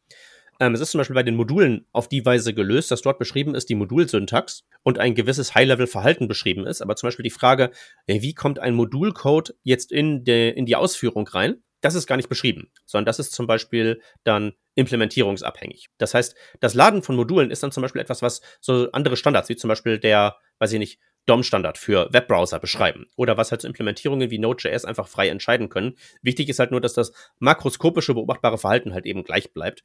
Aber das ist halt nicht so das Problem, weil man immer noch sagen kann, es gibt hier diese relevanten Gemeinsamkeiten für die Entwicklerschaft, nämlich so schreibe ich es, um diesen Effekt zu erzielen. Und den Rest kann man dann halt eben durchaus sich aufgliedern lassen. Aber es ist halt nur wichtig, diesen großen Fork zu vermeiden. Also da besteht halt mehr so das Problem und das wird dadurch in den Griff bekommen. Und wenn es jetzt darum geht, so Code-Reuse, Server-Seite, Client-Seite, das gibt's heutzutage durchaus. Es gibt so diese sogenannten Full-Stack-Frameworks, ähm, so Next.js und Konsorten, die so die Idee haben, man beschreibt abstrakt eine Web-Applikation, so und so soll sie aussehen. Und das Ding ist im Prinzip ein ultraschlauer Compiler, der in der Lage ist, den geschriebenen Code, den du gesch- gebastelt hast, so zu portionieren, dass ein Teil davon auf dem Server läuft, ein Teil davon auf dem Client läuft und im Idealfall musst du dir darum keine Gedanken machen. Also das gibt's halt in der Form schon. Ich glaube, davon hat man sich anfangs sehr viel mehr versprochen, als man jetzt im Moment erntet. Aber das ist halt im Moment, wie es ist. Es ist jetzt nicht so, dass diese Vorteile nicht existent wären, aber es ist halt immer einfach immer so diese unglaublichen, schwierigen, unterschiedlichen Trade-offs. Auf dem Server, wenn dir wirklich egal ist, wie lange dein Programm braucht zum Starten, kannst du halt alle möglichen Dependencies mit allen möglichen Subdependencies reinladen. Das ist alles total kein Problem. Aber auf dem Client musst du halt dich darum kümmern, dass alles blitzeschnell lädt, weil du sonst halt irgendwie S E O-Probleme kriegst und irgendwelche Maschinenbauer aus dem Süden toppen dich in den Suchmaschinenergebnissen. Also Performance ist da super wichtig. Und das ist halt wirklich schwierig, da so eine One-Size-Fits-All-Lösung zu finden, wenn nicht gar vielleicht ein Ziel, das man möglicherweise gar nicht verfolgen möchte. Aber das muss man halt eben dann so für sich entscheiden. Was ist so das Ding, woraufhin man optimieren möchte? Jetzt hast du schon Nuxt.js erwähnt als ich hatte, ich hatte Framework. Ne- ich hatte Next erwähnt, aber Nuxt ist die Variante von, von dem Ganzen auf Vue. Auch ein guter, wir müssen, genau. müssen, wir müssen sie alle Name droppen, sonst fühlt sich nachher jemand benachteiligt. Ist ja richtig. Aber jetzt, also da werden wir heute nicht mehr fertig in, in einer Episode, wenn wir ja. alle Frameworks äh, droppen müssen von JavaScript. Das wäre nämlich genau meine Frage gewesen. Es gibt ja massig an Frameworks. Hast du irgendwie eine Erklärung dafür, warum es eigentlich so viel gibt? Ist das, weil die Sprache eben so modular aufgebaut ist? Ist ja nicht nur beim, bei den Frameworks, sondern auch in der ganzen Build-Pipeline. Du hast überall kleine Tools, musst die zusammenstückeln und am Ende hast du wirklich hunderte Libraries, die du in irgendeiner Form verwendest. Ist es die Modularität von JavaScript? Ist es, weil es einfach die meistverwendete Sprache ist und dementsprechend einfach viele Köche daran kochen in, in dem ganzen Ökosystem? Oder hast du da irgendwie eine Erklärung dafür? Oder ist es einfach nur schlechtes Marketing, dass jeder schimpft? JavaScript hat so viele Frameworks und das, was ich heute verwende, ist morgen tot. Ja, also erstmal das Geschimpfe finde ich besonders lustig. Also meine Internet-Experience besteht ja darin, dass ich mög, dass ich neunundneunzig Komma neun Prozent von allem, was an mir vorbeiscrollt, ignoriere. Und das machen die meisten so und die kommen damit super klar. Warum das gerade im Fall von JavaScript-Frameworks unmöglich sein soll, dass man dann irgendwie zu all diesen Dingern eine Meinung haben muss und von wegen, das ist jetzt aber eins zu viel, das verstehe ich nicht so ganz. Nee, aber zur Ursachenforschung jetzt mehr so, ähm, würde ich sagen, es ist halt so, dass so JavaScript-Framework eine Kategorie ist, die ist so breit, dass die, glaube ich, anfängt, an Nützlichkeit zu verlieren. Du findest ja in Use Cases für JavaScript-Framework alles von WordPress-Webseite, die ein bisschen aufgehübscht werden muss, bis hin zu, ich bin das Frontend von Facebook Punkt com und alles dazwischen. Natürlich gibt es da nicht für alles irgendwie, weiß ich nicht, eine Lösung, sie alle zu knechten. Wäre doch Schwachsinn, wenn es das gäbe. Es ist ja auch so, die Leute kommen aus den unterschiedlichsten Richtungen. Ich will funktional arbeiten, ich will objektorientiert arbeiten. Keines von diesen Paradigmen ist jetzt dem anderen irgendwie per se vorzuziehen, sondern das ist eine multiparadigmische Programmiersprache, mach halt, wie du möchtest. Willst du mit TypeScript arbeiten oder willst du ohne TypeScript arbeiten? Naja, wenn du mit TypeScript arbeiten willst, dann ist es sinnvoll, das Framework auf eine Art und Weise zu gestalten, dass sämtliche Teile von der Konstruktion eines Moduls von TypeScript nachvollzogen werden. Sprich, wenn du irgendwie beschreiben willst, das ist der Aufbau der Webseite, hier ist der Body, da ist das Ausklapp-Widget und da ist der Button, das muss halt irgendwie in JavaScript passieren, damit TypeScript das checken kann. Wenn du sagst, TypeScript ist mir nicht so wichtig, dann ist es ja vielleicht eine gute Idee, so Sachen wie ein Template in sowas wie H T M L zu beschreiben, weil ist ja egal, dass TypeScript das nicht versteht, weil TypeScript halt eben nicht deine Priorität ist. Und das ist alles so eine, so eine Vielfältigkeit an Use Cases, an Dingen, die abgedeckt werden müssen und an verschiedenen Varianten, wie man Dinge machen kann, dass es halt notwendigerweise so ist, dass es viele verschiedene Wege gibt, die nach Rom führen. Und das finde ich auch vollkommen okay. Das ist auch komplett nachvollziehbar, was du jetzt gerade erzählst. Doch wenn man das Gleiche Ökosystem aber mal von einer anderen Perspektive betrachtet, nämlich von Leuten, die mit JavaScript anfangen zu arbeiten, hattest du mal vor knapp drei Jahren gesagt, und die Analogie fand ich sehr, sehr schön, muss ich zugeben, an der Sprache ändert sich nicht mehr so richtig viel, also das ist nicht die Komplexität für den Einstieg, also die Einstiegshürde, sondern es ist einfach nur die schiere Masse. Und du hattest die ganze Thematik als sehr verstreutes Ökosystem bezeichnet und mit einem Tümpel verglichen. Mit einem Ökosystem. Es in wirklich, das ist einfach so ein Ding und da wohnen viele verschiedene Organismen und die vertragen sich teilweise und die vertragen sich teilweise nicht, die fressen sich teilweise, die parasitieren einander. Das ist wirklich ein Ökosystem. So Krams wie irgendwie das, keine Ahnung, C-Sharp-Ökosystem ist kein Ökosystem, sondern da hat sich halt irgendwer Gedanken gemacht und das designt. Will nicht sagen, eins ist besser oder schlechter als das andere, sind halt nur fundamental unterschiedliche Organisationsstrukturen. Und da frage ich mich, klar, C-Sharp, primär von Microsoft getrieben, mit hoher Wahrscheinlichkeit stark biased, aber alles, ich sag mal, in line. Mhm. Wohingegen natürlich jetzt bei diesem verstreuten Ökosystem, bei einem Tümpel, du weißt ja auch nicht, auf welche Libellenart du erstmal gucken musst, wenn du jetzt neuer Libellenforscher bist. Ist das nicht vielleicht sogar der Riesennachteil und das da vielleicht auch wirklich, ich sag mal, die meisten Fehler gemacht werden oder irgendwie immer nur mit Kanonen auf Spatzen geschossen wird? Also ich meine, React wurde, glaube ich, für das Facebook-Frontend erfunden, mhm, und irgendwie nutzt halt jeder React, habe ich so das Gefühl. Und ich frage mich, machen die alle ein Facebook-Frontend? Sehr extrem gute Frage. Das ist nämlich das Erste, was ich auch immer sage, wenn ich so beim durchschnittlichen Mittelständler einreite und die sagen, wir machen jetzt hier React mit TypeScript und ich so, okay, warum? Ihr baut irgendwie eine Webseite für die Abfallwirtschaft und da braucht ihr jetzt React und TypeScript für? Ähm, ist das wirklich notwendig? Ja, nein, vielleicht. Ist der eine Punkt, ne? Der andere Punkt ist halt eben aber auch, wichtig ist doch am Ende, was, was hinten rauskommt. Und wenn du halt irgendwie zufälligerweise äh, irgendwie einen Deal dafür bekommen hast für, keine Ahnung, das React mit TypeScript Bootcamp und da kannst du irgendwie deine komplette Entwicklertruppe hinschicken und die kommen dann am Ende da raus und sind in der Lage, halt eben mit React und TypeScript was hinzuzaubern, was wunderbar funktioniert und du scheffelst damit Kohle ohne Ende und äh, kaufst die Konkurrenz auf, habe ich jetzt irgendwie nicht so sehr die Berechtigung, denen zu sagen, dass das irgendwie falsch gemacht ist. Also ich will halt nur sagen, viele Wege führen nach Rom und man muss halt eben individuell einschätzen, wenn man hinterher bewertet, wie ist es geworden. Also die wichtige Frage ist ja nicht, ist das jetzt irgendwie optimal gelaufen oder nicht, sondern hätte man es besser wissen können. Weil am Ende musst du die ganze Software, die du gepro- fabriziert hast, früher oder später eh neu schreiben. Klar, das JavaScript ändert sich nicht mehr, das wird bis in alle Ewigkeit funktionieren. Und solange du dein Framework niemals updatest, wird alles immer so funktionieren wie bisher. Aber trotzdem, dann kommt Steve Jobs um die Ecke und erfindet das iPhone. Dann kannst du dein Webdesign in die Tonne treten, ohne dass irgendwie an der technischen Grundlage irgendwas kaputt gegangen ist. Es verändert sich halt eben die Welt auch außenrum und die wirkt halt eben auf den Standard und das, was du geschrieben hast, mit rein. Also, ne? Und deswegen denke ich halt immer so, okay, wir haben was gebaut und das ist halt irgendwie jetzt hinten nicht so gut rausgekommen. Ist sowieso die wichtigste Frage. Erstens, wie kommen wir denn trotzdem dazu, dass wir am Ende wieder produktiv werden? Und in zweiter Ordnung, maximal ist relevant, hätte man es irgendwie besser wissen können. Also hätte man wissen können, dass irgendwie wir jetzt nicht Facebook werden. Und selbst das finde ich irgendwie uninteressant, weil es ist halt, wie es ist. Und jetzt ist halt die wichtige Frage, wie kriegen wir den Laden jetzt wieder ans Laufen? Und nicht so sehr, wer ist schuld? Ich schreibe zwar jetzt nicht jeden Tag JavaScript, aber hier und da mache ich schon mal ein N P M Install oder erstelle eine Package-JSON und hole mir eine Dependency rein, et cetera, et cetera. Doch ich komme auch aus einer Zeit, früher Agenturzeit, jQuery per Script-Tag eingeklinkt und weiter geht's. Und ich habe so das Gefühl, ein bisschen von außen beobachtet, gebe ich zu, mhm, dass wir früher sehr simplistisch waren und auf, auf der einen Seite des Extrempendels und dass wir in der Zeit, in den letzten paar Jahren, klar, die Welt hat sich gedreht, die ganze Sache ist komplexer geworden, mehr, mehr Webtechnologien und so weiter und vielleicht auch sogar mehr Polyfills und was weiß der Geier nicht alles, aber dass wir das mit dem Extrempendel genau in die andere Richtung gependelt sind, weil wenn ich heute mal ein JavaScript-Projekt starte, also ich bin mir nicht sicher, ob ich jetzt gerade ordentlich einen Webpack-Config konfiguriert kriege, weil das ist halt schon echt kompliziert. Mhm. Und ich frage mich, pendeln wir von den sehr simplistischen Methoden zu dem sehr Extremen und finden wir uns bald irgendwie wieder in der Mitte ein, weil wir alle gelernt haben, wie es richtig funktioniert? Oder übertreibe ich gerade und ich sehe das alles nur ein bisschen schlecht, weil ich nicht jeden Tag damit zu tun habe? Ich würde nicht sagen, dass du das schlecht siehst oder so ähnlich. Ich finde, du siehst es korrekt im Sinne von, das Frontend-Engineering ist sehr viel komplizierter geworden. Ich würde nur der Charakterisierung als Pendel ein bisschen widersprechen, weil das jetzt so in meinen Augen dann dazu führt, dass es am Ende auch wieder zurückgeht. Und da bin ich doch ganz klar bei, dass wir nicht in den gleichen Fluss zweimal reinspringen können. Also es ist komplizierter geworden, im Frontend sicherlich, aber das kommt ja nicht von ungefähr. Es ist sicherlich so, dass es viele Webprojekte gibt, die wären mit sowas wie jQuery oder einem MooTools-Äquivalent oder, weiß ich nicht, so einer super, super simplen Templating-Library wie Knockout Punkt J S, die Älteren erinnern sich vielleicht auch daran, immer noch ganz gut beraten.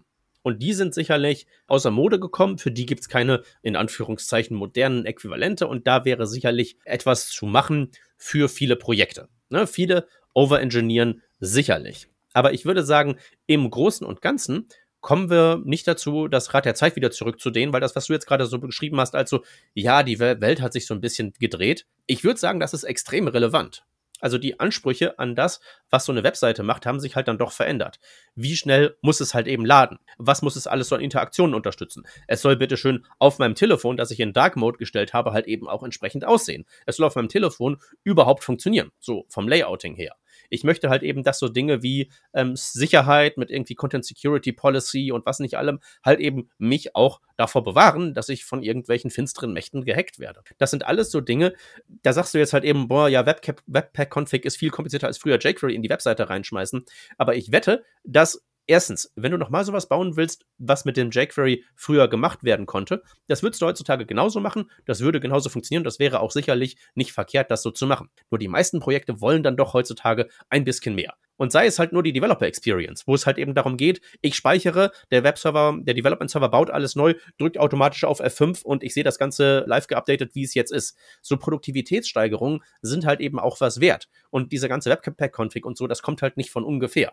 Viele, viele sehen das so als, ah, ich muss jetzt viel Zeug machen, das ist alles so Boilerplate und das bringt mir alles nichts. Aber ich glaube, da wird ein bisschen die Vergangenheit etwas überschätzt bezüglich, was wir früher alles hatten und was wir äh, nicht hatten. Also das Rad der Zeit lässt sich sicherlich nicht zurückgehen. Es ist nur so, viele Projekte, viele WordPress-Seiten, viele Webseiten, die könnten tatsächlich ohne React auskommen. Aber viele Projekte sind halt eben heutzutage auch nicht einfach nur die nächste WordPress-Seite, sondern die sind halt eben mehr. Und für die ist ein großes oder sagen wir mal ein signifikantes Maß an all dem ganzen Krempel, den man sich so reinlädt, sicherlich sinnvoll. Nur das Einzige, worauf ich halt eben zurückkommen würde, wäre das, was ich zu Beginn gesagt habe, über die Bewertung des Risikofaktors. Also will ich mir wirklich alles Mögliche reinziehen und einfach so reinladen oder will ich vielleicht gerade so als größere Firma nicht auch irgendwie so Teile meines Produkts auch besitzen und unter Kontrolle haben und so? Das sind so Fragen, die man stellen kann. Nur fundamental an dem, an der zunehmenden Komplexität ändert sich da eigentlich nicht viel. Das ist halt eben kompliziert. Die Welt dreht sich weiter, die Produkte werden immer fähiger und das muss halt irgendwie von irgendwem bezahlt werden und das sind dann halt eben wir, die wir da mit der Machete durch den Code-Dschungel äh, uns durchhacken müssen. Mich persönlich wundert es ja immer, wie komplex es eigentlich ist, ein neues JavaScript-Projekt aufzusetzen. Einfach mit den ganzen Einstellungen, was für ein Target ich bei TypeScript verwende, was für ein Modulsystem ich verwende. Du hast Babel, du hast Webpack, du keine Ahnung, was es noch als für Libraries gibt und es gibt ja auch Wizards, aber dann machst du vielleicht irgendeine Änderung nach dem Wizard-Setup und also ich rechne mir mittlerweile schon eigentlich bei einem neuen JavaScript-Projekt einige Stunden, teilweise sogar einen Tag schlussendlich, wenn ich dann irgendwie alten Code noch reinkopiere oder so, weil ich mir denke, ich will irgendwas machen, was ich früher verwendet mhm. habe, das kopiere ich noch schnell rein. Und dann bricht wieder alles. Also diese Ramp-Up-Time, für mich persönlich ist zumindest extrem hoch, wenn ich das vergleiche jetzt mit irgendeinem P H P-System oder so, gefühlt. Also ich würde mir wünschen, dass es da vielleicht einfach bessere Wizards gibt oder Library-übergreifende. Ich habe auch keine Lösung dafür, aber persönlicher Pain ist es immer wieder, kommt mir vor. Du weißt, was ich vorschlagen würde, was du machst? H T M L-Webseite, kein Stylesheet reinwerfen, Script-Tag auf, JavaScript-Code reintippen, Script-Tag zu. So lange, bis das mache ich auch oft. Ja, aber das kann man gut starten. Genau. Ja. Und so fängst du halt eben an. Und so lange, bis es nicht mehr funktioniert. Und sobald das anfängt, nicht mehr zu funktionieren, eskalierst du es ein Stück weit. Da könntest du zum Beispiel hingehen und könntest sagen, statt Webpack, was ja wirklich so die große Kanone ist, nimmst du ein Tool wie Parcel. Parcel ist wie Webpack, aber mit so sinnvollen Defaults. Dem musst du nicht sagen, dass er TypeScript verwenden soll, sondern in dem Moment, wo du halt eben in dein Script-Tag eine .ts-Datei einbindest, geht er halt eben hin und sagt sich, hm, da will wohl jemand TypeScript verwenden, also sollte ich wahrscheinlich diese foo.ts in foo.js übersetzen mit den TypeScript-Defaults. Und dann machst du damit so lange weiter, bis es nicht mehr funktioniert. Und dann eskalierst du weiter. Weil, ich weiß jetzt ja nicht, was du unter Projekt verstehst, aber bei mir ist Projekt meistens, hm, mal gucken, ob das überhaupt irgendwo hinführt. Wahrscheinlich mache ich in drei Stunden was komplett anderes, aber ich gucke erstmal. Ne? Und für solche Sachen ist es halt wirklich wichtig, erstmal anzufangen mit wirklich den basalsten Basics. Und das ist halt eben dann der Punkt, wo so Sachen wie Grundkenntnisse in so H T M L und C S S einen auch schon sehr weit tragen. Weil wenn du zum Beispiel irgendwie so ein Aufklapp-Zuklapp-Widget haben willst, da musst du nicht React für haben. Es gibt das Details-Element in H T M L, was das einfach so nativ mitbringt. Und damit kommst du halt eben extrem weit. Ja, es ist halt nicht fancy animiert, es ist ein bisschen schwierig zu stylen. Aber mei, vielleicht willst du es ja gar nicht haben für die ersten paar Tage, wo du an dem Ding rumschraubst.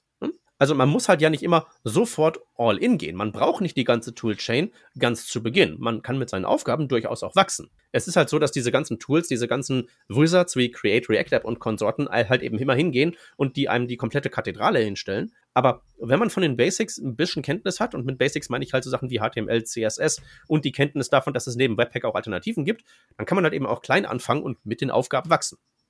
Aber ich meine, sieht so der Alltag in Firmen aus? Denn oft ist es ja natürlich so, dass innerhalb von einer Firma hast du mehrere Teams. Da wird vielleicht gesagt, okay, die Firma spezialisiert sich jetzt auf Vue.js oder auf React, ist ja völlig egal. Mhm. Das bedeutet, du baust ja auch In-house-Knowledge auf. Und das geht ja viel weiter als, ich wachse jetzt mit meinen Aufgaben und nehme die einzelnen Libraries, sondern es geht ja wirklich um effektiv Code-Sharen. Ich sag jetzt mal in den Entwicklerteams von, von dreißig, vierzig, fünfzig Leuten, die jetzt primär Frontend-Applikationen bauen und so weiter. Also das, das geht ja, das geht ja viel weiter und gegebenenfalls ist es dann auch einfacher, neues Projekt einfach mit React zu starten. Ja, klar. Aber für den Fall hast du dann tatsächlich ja auch ein Standardvorgehen für die Firma. Also, was jetzt der Wolfgang beschrieben hat, habe ich jetzt mehr so verstanden als ähm, alle paar Mal, wenn ich das mal mache, so hin und wieder mal, dann ist es mir halt immer relativ schwierig, das neu aufzugleisen.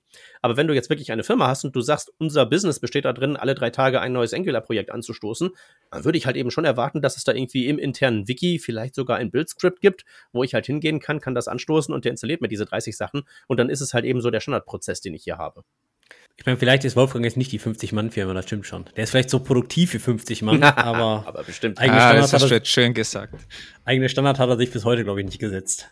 Naja, ich, ich verwende dann schon wirklich teilweise alte Projekte und kopiere mir das einfach, um, um das gleiche Setup wieder zu haben. Aber man will ja auch irgendwie mit der Zeit gehen, wieder was Neues machen und dann probiert mal irgendeinen neuen Standard aus, ändert es und dann fliegt einem wieder alles um die Ohren. Also es ist halt so immer diese, diese schlechte Experience. Aber wenn man mal einen sinnvollen Stack hat und Setup, kann man den ja gerne wiederverwenden. Das funktioniert normalerweise ganz gut. Also ich kopiere auch irgendwie so die wichtigsten fünf Config-Dateien immer vom letzten Projekt ins nächste und fange dann damit an, aber das ist halt eben auch immer so, also das sind halt so Sachen wie der Linter und irgendwie so die TypeScript-Config und so.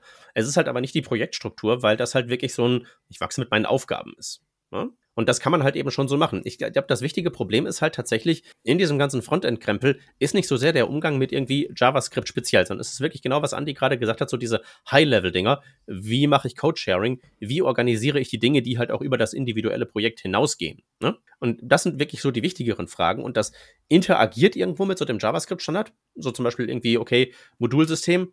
Wie mache ich das jetzt, dass ich irgendwie mein Modul so habe, dass es auf Node und auf dem im Browser gleichermaßen läuft und wenn ich irgendwie N P M Install mache, dass das für die jeweilige Umgebung dann korrekt ist und so. Das sind sicherlich Herausforderungen, die da so in dem Tooling drinstecken, aber das sind halt eben dann auch einfach Herausforderungen, die man irgendwie so dann mal auch angehen sollte. Also wenn ihr mich jetzt fragt, was sehe ich in den Firmen oft, da sehe ich halt oft dieses Phänomen, dass alle machen es, aber niemand hat den Hut auf. Es gibt halt niemanden, der irgendwie so diese internen Prozesse mal wirklich irgendwie so vereinnahmt und sagt, so und so läuft das jetzt. Das sind halt so Sachen wie Projektstrukturen für halt eben solche, wir machen immer mal wieder so eine App, dass es da einfach keinen Standardweg gibt, sondern dass es halt eben im besten Fall so eine Copy-Paste-Geschichte ist, aber nicht irgendwie so ein Dokument, so und so macht das, macht man das.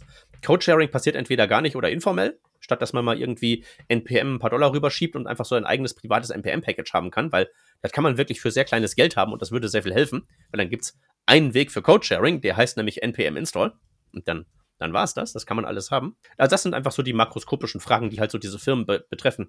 Und viel größer halt eben noch, dass so Sachen wie, ähm, dass man so Projekte hat, die wirklich irgendwie so fundamental für den Betrieb von einem Unternehmen sind. Und die sind nicht irgendwie drei Jahre nicht gewartet worden und N P M Install funktioniert nicht, sondern die sind so lange gewartet worden, bis man die Dokumentation für die Software gar nicht mehr aufrufen kann, wegen irgendwelcher H T T P S Fehler im Browser. Das ist eigentlich mehr so das Ding, wo ich so viele reinrutschen sehe, dass sie halt den ganzen Webkrempel überhaupt nicht ernst nehmen und so lange ignoriert haben, bis sie ein riesiges, vitales Produkt irgendwo in ihrem Backend laufen haben und sie irgendwie so das Fernziel haben, wir hätten jetzt gerne React, aber es fehlt halt irgendwie so der Weg, wie kann man überhaupt aus diesem Zombie was Modernes machen? Wo gibt es überhaupt die Möglichkeit, sowas wie ein Webpack oder auch nur die Idee eines Bildprozesses irgendwo reinzubasteln? Du, du hast schon was Gutes angesprochen, aus dem Zombie was Modernes zu machen. Und wenn ich jetzt wieder an die Weiterentwicklung der Sprache denke, dann habe ich eigentlich so drei Player im Game. Das T C neununddreißig, die Standardisierungsmenschen, dann die Framework-Entwickler, die Menschen, die das dann alles dann irgendwo einbauen in das Tooling, sei es React, sei es Webpack, sei es auch in mein kleines Polyfill ist ja Chart.js, ist ja völlig egal. Und dann auf der anderen Seite die Softwareentwickler in den Firmen, mit denen du tagtäglich arbeitest. Mhm. Siehst du eine positive Entwicklung der Sprache dahingehend, dass reale Probleme in der Praxis gelöst werden? Oder würdest du sagen, da sitzen irgendwelche Leute in irgendwelchen Eiffeltürmen, machen sich die schöne neue Sprache, aber lösen gar nicht so wirklich die relevanten Probleme, womit die Softwareprogrammierer an der Basis wirklich strugglen? Nee, nee, nee, die lösen die Probleme. Also das ist, das ist, das merkt man ganz deutlich an so einigen Sachen. Mein Lieblingsbeispiel dafür ist so die Async-Await-Syntax, die man im modernen JavaScript hat. Also im, im einfachsten Fall kann man da wirklich den Leuten sagen, vor, vor die Dinger, die äh, irgendwie was lange brauchen, machst du ein Await vor, machst die Funktion Async, Ende aus Mickey Mouse und musst die Details gar nicht erklären. Wenn ich das so mit früher vergleiche, wo man irgendwie so sagen musste, ja, hm, Promises, da musst du dann mit Then diese Ketten machen und den letzten Catch-Callback nicht vergessen. Oder wenn man ganz früh zurückgehen muss, dann muss man irgendwie mit Callback-Funktionen arbeiten und sowas. Und diese ganzen Dinge sind halt eben einfach so ersetzt worden durch die neuen Features. Im Sinne von, die alten sind noch da und wenn man will, kann man immer noch programmieren, als hätten wir die wilden neunziger. Aber es gibt halt eben diese moderne Alternative, die einfach den Code viel, viel besser lesbar macht. Also zum Beispiel ist es so, haben wir ja gesagt ganz zu Beginn, das ist eine multiparadigmische Programmiersprache. Ich kann irgendwie funktional arbeiten, ich kann imperativ programmieren, O O P machen, was auch immer. Aber mit zum Beispiel sowas wie Async Await kann man den Leuten einfach sagen, wenn ihr nicht wollt, dass ihr mit Funktionsverschachtelung und Piping und Callbacks und Funktionen höherer Ordnung arbeiten könnt, bietet euch Async Await die Möglichkeit, in eine Welt zu treten, in der es ausschließlich imperative Programmierung gibt. For äh, und äh, while und else und if, das ist alles einfach nur das eine Paradigma, das ihr wissen müsst und ihr müsst nicht Context-Switching betreiben, wenn ihr das nicht unbedingt wollt. Und das ist zum Beispiel wirklich irre viel wert. Ich muss den Leuten nicht erklären, was Funktionen höherer Ordnung sind, wenn ich einfach sagen kann, Async Await, Ende aus Mickey Mouse. Also das ist zum Beispiel extrem viel wert. Und noch ein anderes Beispiel ist, wir haben ja gesagt, dass man keine Features abschalten kann. Das geht nicht. Alle Böcke aus der Vergangenheit sind weiterhin in der Sprache drin, aber die sind ja nicht alle noch weiter relevant. Zum Beispiel gibt die Möglichkeit, JavaScript in den Strict-Mode zu versetzen. Da kann man an den Anfang seines Programms ranschreiben, View Strict, und dann sind bestimmte Böcke von früher deaktiviert. Ist aber so ein Opt-in-Verfahren. Muss ein Opt-in-Verfahren sein, weil man will ja bestehenden Code nicht kaputt machen. Jetzt ist es aber so, dass man, wenn man in T C neununddreißig ein neues Feature definiert, man ja sagt, okay, dieses Feature ist neu, diese Form von Syntax gab es vorher nicht. Also gibt es auch keinen Bestandscode, der kaputt gehen kann.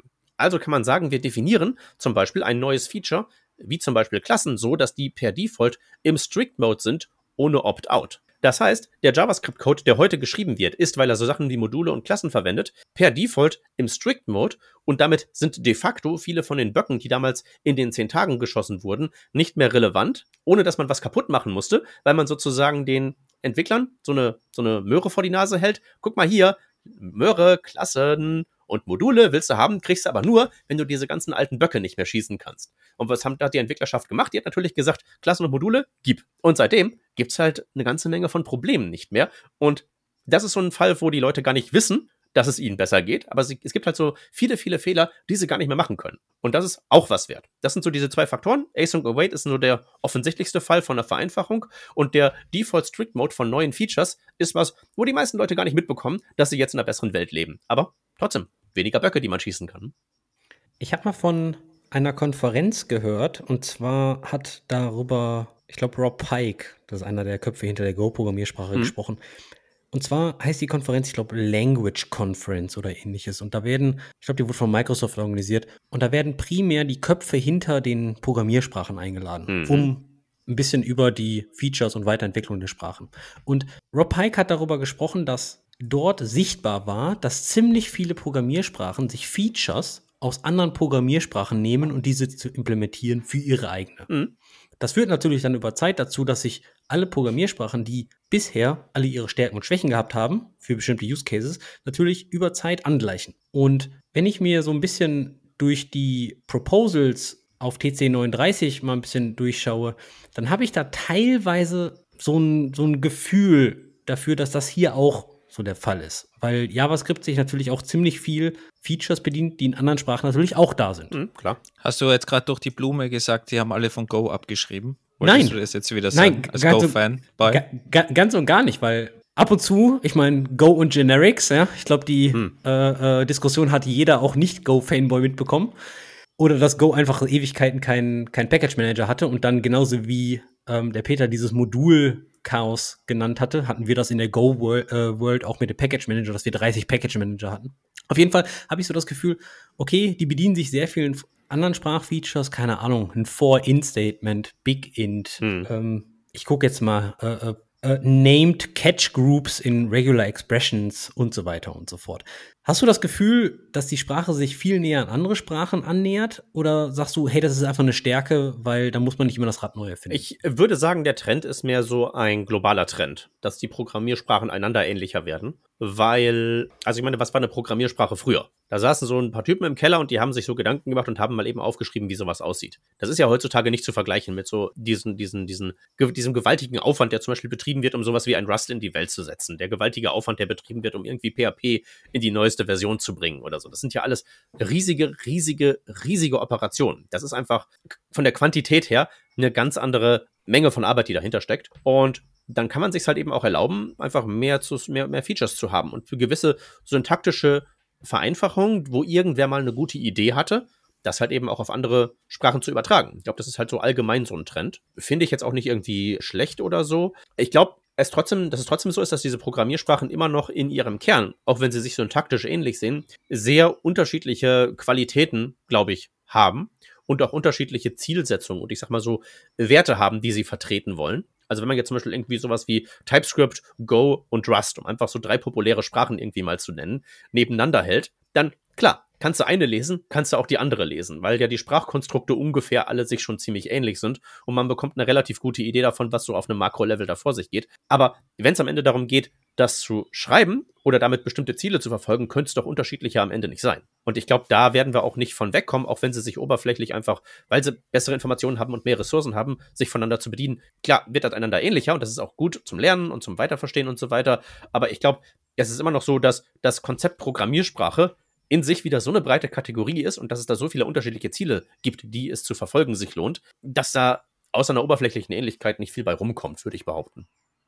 Jetzt hat ja JavaScript ein Monopol im Browser. Ja, wenn du jetzt JavaScript als Monolith da stehen lassen willst und nicht irgendwie JavaScript und TypeScript als zwei dann doch relativ getrennte Entitäten sehen willst. Ich betrachte das als Monolith, weil im Endeffekt putzelt aus TypeScript ja auch JavaScript. Und deswegen sage ich, okay, JavaScript ist die Programmiersprache, die ein Monopol im Browser hat. Und meine Frage wäre jetzt eigentlich, denkst du, es wäre ein Vorteil, wenn JavaScript mal reale Konkurrenz im Browser bekommen würde und man Browser-Skript jetzt schreiben kann oder ähnliches? Anti-Skript. Du kannst ja mit einer neuen Skriptsprache um die Ecke kommen, Andi. Mhm. Dass wir auf jeden Fall eine zweite Programmiersprache haben, die man genauso wie JavaScript auch im Browser laufen lassen kann. Und ich meine jetzt nicht was Transpiliertes oder ähnliches, ja, sondern wirklich so wie Python und Java oder so. Genau. Aber was wäre sozusagen das, der, der, der, der ähm, andere Wert, den du verkörpern würdest? Also, weil es reicht ja nicht, irgendwie eine Programmiersprache zu haben und irgendwie zu sagen, ich bin irgendwie schneller zu tippen, ich kompiliere ein bisschen schneller, ich bin irgendwie ein bisschen, keine Ahnung, moderner, sondern du musst ja irgendwie sagen, so, ich verfolge jetzt hier wirklich ein grundsätzlich anderes Set an Features. Ich bin Rust, ich komme jetzt hier hin, um mal irgendwie so C und C plus plus zu sagen, dass das so mit diesem ganzen Memory-Gebimsel so auch anders laufen könnte. Ich habe halt wirklich eine andere Idee davon, wie die Welt sein müsste.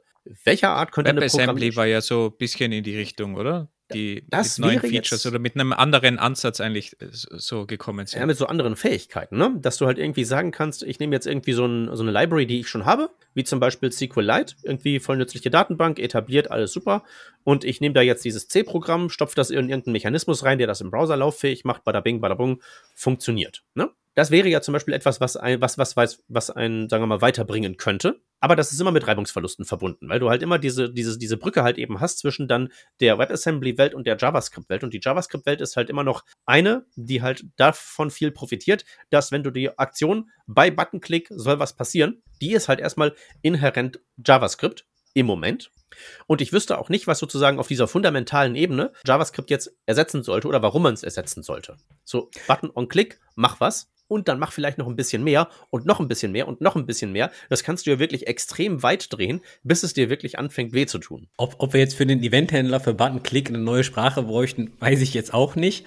Aber ich meine, JavaScript ist ja, wie du es auch schon beschreibst, ja weit, weit mehr als ein Eventhändler auf einem Button oder ähnliches. Und wenn ich mir jetzt die erweiterten Use Cases wirklich mit vermehrtem Zugriff auf native A P Is, wenn ich da so ein bisschen drüber nachdenke, dann kann ich mir schon vorstellen, dass ein neues Paradigma gar nicht so schlecht wäre, was dann eine neue Programmiersprache reinbringen würde. Was heißt das mit nativen A P Is? Na, na, naja, also wenn man jetzt sagt, dass über den Browser vermehrt wirkliche A P Is von, von dem Rechner angesprochen werden. Ja. Ja, dass man, dass man aus der Browser-Sandbox langsam rausgeht. Natürlich, mehr und mehr A P Is kommen ja immer wieder. Doch irgendwann wird's ja, also der Browser ist ja jetzt schon die Applikationsgrundlage mit Electron und V acht und alles, was da hinten dran ist. Das bedeutet, wer heutzutage eine Applikation baut, die auf dem Desktop läuft und im Web, das ist ja mit hoher Wahrscheinlichkeit oft eine Web-Applikation. Discord und Slack und wie sie alle heißen. Mhm. Und da kann ich mir halt vor, schon vorstellen, wenn das jetzt so weitergeht, bin ich mir gar nicht sicher, wie lange wir dann populäre Aussage jetzt, wie lange wir dann wirklich noch native Objective-C-Applikationen haben auf einem Mac. Oder ob das dann nicht einfach Electron einfach so gut wird, dass man da kaum noch einen Unterschied merkt. Mhm, ja, ja. Dann ist die Aber die, die Frage ist halt trotzdem, ähm, wenn ich jetzt so eine Analogie mal aufmachen darf zwischen der Perspektive einer Web-Applikation auf native A P Is und einer anderen popul- populären Applikationsplattformen auf native A P Is. Wenn ich zum Beispiel mein Telefon jetzt hernehme und ich habe da jetzt irgendwie so ein Android-Telefon und ich will jetzt damit irgendwie auf eine native A P I zugreifen. Sagen wir mal ein ganz simples Beispiel, ich will eine Kamera machen. Dann ist es ja so, okay, da ist eine Kamera drin mit irgendwie einem Sensor und einer Linse und was nicht allem, aber einfach so nur aus schieren Gründen der Sicherheit und des Containments und des Sandboxings muss es ja trotzdem so sein, dass meine in zum Beispiel Java geschriebene Android-App zu einer High-Level-Plattform-A P I hingeht und sagt, gib mal Kamera mit diesen paar ähm, Konfigurationsoptionen. Genauso läuft's auch im Browser. Also da sehe ich auch nicht die Notwendigkeit. Ich sehe es eher so, dass es ganz praktisch ist, wenn das alles durch diese High-Level-A P Is getunnelt wird, einfach so im Sinne von der Verwaltung von Privacy und der Sicherheit und des Sandboxings oder so, wo du gerade gesagt hast, aus der Sandbox rauskommen, dachte ich schon so, nein, bloß nicht. Ich will doch nicht, dass irgendwie eine dahergelaufene Webseite, auf die ich versehentlich draufklicke, dann plötzlich hingeht und weiß Gott was macht. Nein, da soll alles schön gesandboxt sein. Die sollen irgendwelche High-Level-A P Is bekommen, wo auch ein Vollhuhn wie ich in der Lage ist, die Spezifikation zu lesen und so feststellen kann, aha, okay, der kann zwar meine Kamera anmachen, aber nur, wenn das, das und das passiert ist. Das ist eigentlich eine gute Welt, in der ich eigentlich sein möchte. Deswegen, wir haben jetzt gerade gesagt, vom den Button- und Klickhändler müssen wir nicht notwendigerweise ersetzen, aber vielleicht wollen wir SQLite nicht reimplementieren, sondern wir wollen diese C-Library verwenden. Das ist so das andere Ende, wo wir dann mit WebAssembly wären. Und ich glaube, auf dem Weg von Button-Click-Händler zu WebAssembly ist ein sehr, sehr großer Bereich, der mit JavaScript unter vertretbaren Schmerzen noch zu bespielen ist, sodass ich da jetzt die Notwendigkeit eines Ersetzens oder Ergänzens nicht wirklich sehe und deswegen auch bei WebAssembly sage oder so, das ist ein voll nützliches Teil für einen sehr, sehr über, für einen sehr, sehr überschaubaren Kreis von Use Cases und das ist gut, dass wir das haben, aber das wird nichts ersetzen oder so, sondern das ist mehr so eine Ergänzung der Capabilities von der Plattform als Ganzem und betrifft JavaScript selbst eigentlich nur am Rande. Du hast einen sehr, sehr guten Punkt. Eine Frage habe ich aber dennoch, mhm. wenn wir wieder zurück auf das Monopol kommen und zwar ist es jetzt so, dass mehr und mehr und mehr Features reinkommen. Es werden kaum Features gelöscht und reale JavaScript-Runtimes gibt es jetzt auch keine hundert. Ja. Also, wovon reden wir hier? Wir reden hier von Firefox Servo mit hoher Wahrscheinlichkeit. Wir reden, reden hier von Servo der ist V acht. Die C S S-Engine, du meinst Spider-Monkey? Entschuldigung, Spider-Monkey. Ähm, dann, dann reden wir von der V acht. Mhm. Hat der Edge-Browser schon eine eigene oder ist das noch? Der ist V acht. Ähm, JavaScript Core gibt es noch, das Ding von WebKit bzw. Safari. Sind wir dann bei allen? Also ist, ist das so der Markt? Nee. Also ich meine, JavaScript ist, eine, ist ja bei allen oberflächlichen Features, die es so hat, trotzdem eine Programmiersprache mit endlich vielen Features, wenn du das jetzt irgendwie neben C plus plus hältst oder so. Also da gibt es durchaus Leute, die so eigene JavaScript-Engines haben, die unterschiedliche Qualitäten verkörpern, wie zum Beispiel, ich bin super klein und bin embeddable. So. Aber da hat das Ding halt irgendwie, ähm, sagen wir mal, sehr eingeschränkte Fähigkeiten, was so Performance angeht, hat keinen Just-in-Time-Compiler und so weiter und so weiter. Weil was du jetzt gerade aufgelistet hast, diese drei Dinger, das sind halt auch wirklich Lamborghini, Ferrari und Aston Martin. So.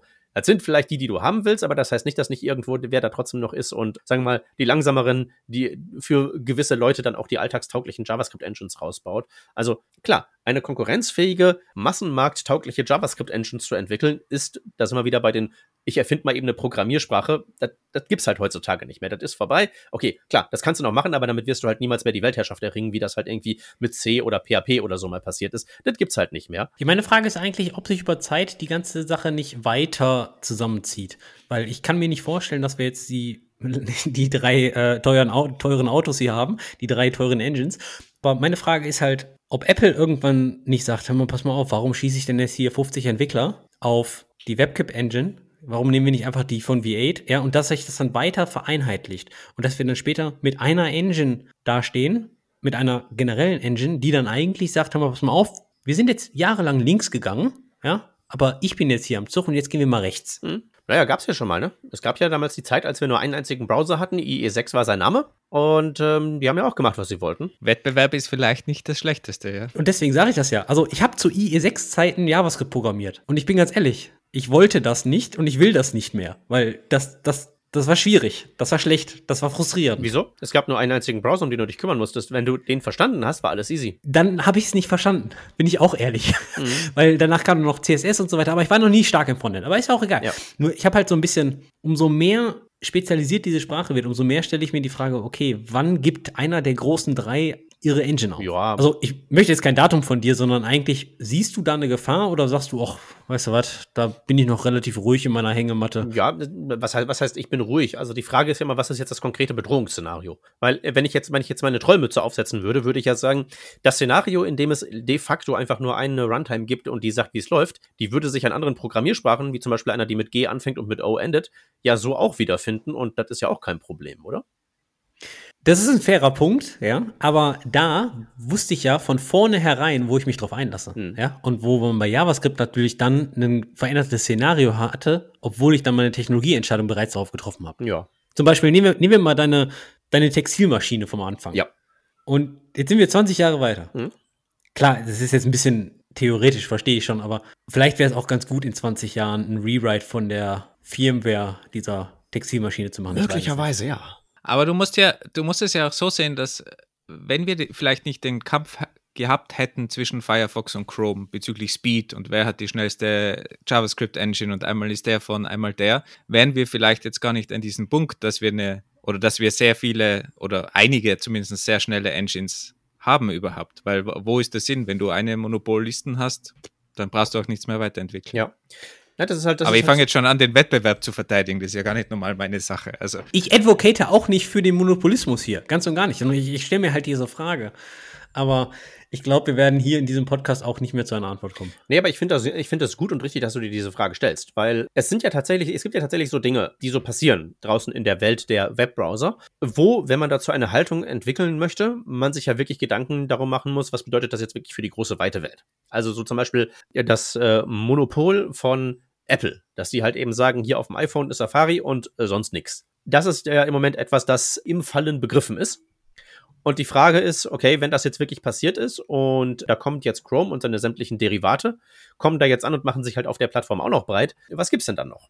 Weil ich meine, unter den großen Browsern, die heute jetzt noch rumexistieren, die man wirklich so als distinkte Entitäten ausmachen kann, hat man den Firefox, den keiner mehr benutzt, den Safari, der noch benutzt wird, weil es halt eben auf den Apple-Geräten keine Alternativen gibt und alles, was irgendwie Chrome ist, also Chrome und Opera und Brave und Internet Explorer, nee, wie heißt das Ding, Edge, so. Und das kann ja irgendwann tatsächlich irgendwie dazu führen, dass es dann de facto nur noch eine Engine ist, aber das muss halt eben auch nicht notwendigerweise zu einer Art von Katastrophe führen, weil auch da dann am Ende die Frage ist, wenn dieser Punkt erreicht ist, was passiert denn dann damit? Es muss ja nicht notwendigerweise sein, das kennt man ja jetzt hier aus dem Monopolrecht tatsächlich auch, also viele Jurisdiktionen sagen ja, das Monopol an sich ist kein Problem, das Problem ist dann, wenn das Monopol auf eine Art und Weise benutzt wird, dass es für den Verbraucher schädlich ist. Das ist ja, zumindest bei vielen ist das ja so. Monopolist sein kannst du sein, aber du darfst es halt nicht irgendwie zum Nachteil der Gesamtbevölkerung auslegen. Und das wäre ja theoretisch möglich. Also, weil ich meine, im Moment ist es ja zumindest mal so, dass jetzt an dieser Entwicklung von zum Beispiel ECMAScript und von Webbrowsern und so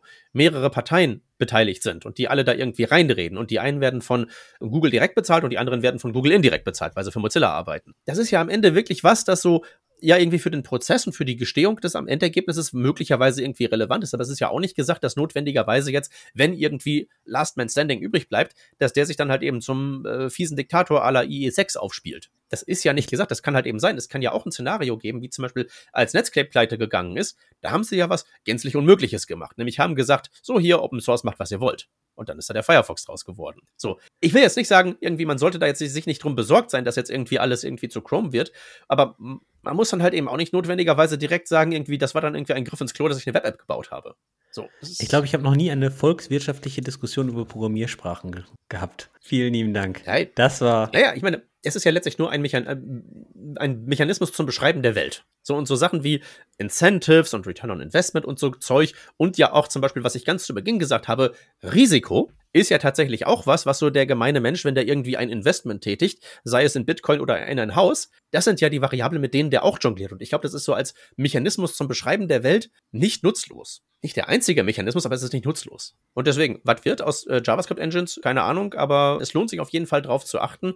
Aber es ist jetzt nicht notwendigerweise so, dass wenn jetzt am Ende irgendwie Firefox äh, davon geht und irgendwie Safari platt gemacht wird, dass jetzt die Apokalypse nahe ist und dass wir dann wieder zum I E sechs kommen, weil auch das hatte ich ja schon mal gesagt, das wird nicht wieder genauso werden wie früher. Die Geschichte wiederholt sich nicht, möglicherweise reimt es sich punktuell mal, aber ich würde trotzdem eher optimistisch bleiben, dass wir da noch viele lustige Sachen werden bauen können, mit vielen lustigen A P Is, an die wir jetzt noch nicht mal denken können. Also es wird noch vieles auf uns zukommen. Schade, dass jetzt eine Glaskugel in der Wartung ist, sonst hätten wir da jetzt genauer reinschauen können. Ich bin übrigens noch voller Firefox-Verfechter und versuche, den Firefox möglichst lang zu verwenden. Aktuell funktioniert er nur relativ gut, außer für unsere Aufnahmesoftware zum Beispiel. Da muss ich jetzt immer in Chrome wechseln, damit es sinnvoll läuft. Aber ich kann damit leben. Firefox auf Android ist super. Also Adblock und alles ist ganz, ganz großes Tennis. Alles rendert schön und ist schnell und nett und so. Bin ich auch ein großer Verfechter von. Wow, ich glaube, ich habe noch nie eine Podcast-Episode gemacht, ohne tief in React, Ju- Vue.js, Angular und Framework-Bashing reinzugehen, sondern primär auf Grundlagen und Foundations und Co. einzugehen. Peter, ich hatte sehr, sehr viel Spaß und auch als Nicht-JavaScript-Fan, ich schreibe es ab und zu, aber ich bin da bei weitem kein König drin, hat mir diese Episode sehr viel Spaß gemacht und ich habe auch das Gefühl, ich verstehe die Welt ein bisschen besser und besonders dein Punkt, dieses neunzig Prozent meines Tages überscrolle ich Themen, außer bei JavaScript-Frameworks, da regen sich alle drüber auf. Du hast einen Punkt und ich glaube, du hast eine Person, eine Persönlichkeitsänderung bei mir durchgeführt. Oha, ich, ich, ich wäre schon zufrieden, wenn ich einfach dein Scrollen etwas entspannter gestalten kann. Das wäre schon, das wäre schon reich, ausreichend, würde ich sagen. Vielen lieben Dank für die Zeit, die du dir genommen hast, um hier im Engineering Kiosk uns zu erleuchten. Für alle Leute, die ein bisschen mehr von Peter hören wollen, schalte doch mal beim Working Draft Podcast rein. Ich glaube, da bist du jede Woche, alle zwei Wochen? Äh, ich arbeite daran, mein, äh, meine Beteiligung wieder hochzufahren. Während der Pestilenz haben wir uns ein, ein, eine, eine Trümmertruppe aus Hauskatzen reingeholt. Die haben sehr viel von meiner Zeit und gerade auch von meiner mentalen Kapazität aufgefressen. Jetzt sind die aber alle gesund, einigermaßen. Und jetzt kann ich auch wieder podcasten. Es wird wieder. Okay, wir sind also gespannt. Viel Content auch im Working Draft Podcast äh, von dir zu hören, hoffentlich. Vielen Dank auch von meiner Seite. Super viel gelernt. Und ich hoffe, dass jetzt Andi endlich von seinem Go-Trip mal runterkommt und zu uns in die JavaScript-Welt vorbeischaut. Ich glaube, da muss ich noch ein paar Wochen drüber schlafen. Vielleicht höre ich mir noch ein paar mehr Working Draft Podcast-Folgen an. Oder ich glaube, die Programmierbare macht auch ziemlich viel im JavaScript-Bereich. Hey, kauft ihr einen meiner Workshops ein, jetzt im Sonderangebot. Ist das hier der Influencer-Rabatt? Hast du auch einen Instagram-Account, wo wir dir folgen können? Der Rabattcode und alles. Wahnsinn. Packen wir natürlich alles in die Shownotes, auch wo ihr mehr Infos über Peter bekommt. Und Peter packt natürlich auch noch eine ganze Menge Links in die Shownotes, inklusive dieser JavaScript-Engine, die man auch embedden kann. Da hätte ich Bock drauf, weil ich habe nämlich gesehen, meine Waschmaschine hat einen Netzwerkanschluss. Gegebenenfalls deployen wir da mal JavaScript drauf. Hm. Endlich mal eine sinnvolle Sprache auf deiner Waschmaschine. Wir sagen vielen lieben Dank und bis zum nächsten Mal. Tschö. Tschüss, Dankeschön. Ciao. Und nicht vergessen, falls ihr eine Förderung in Höhe von fünfzigtausend Euro für euer Open-Source-Projekt haben wollt, bewerbt euch beim Media Tech Lab. Link in den Shownotes.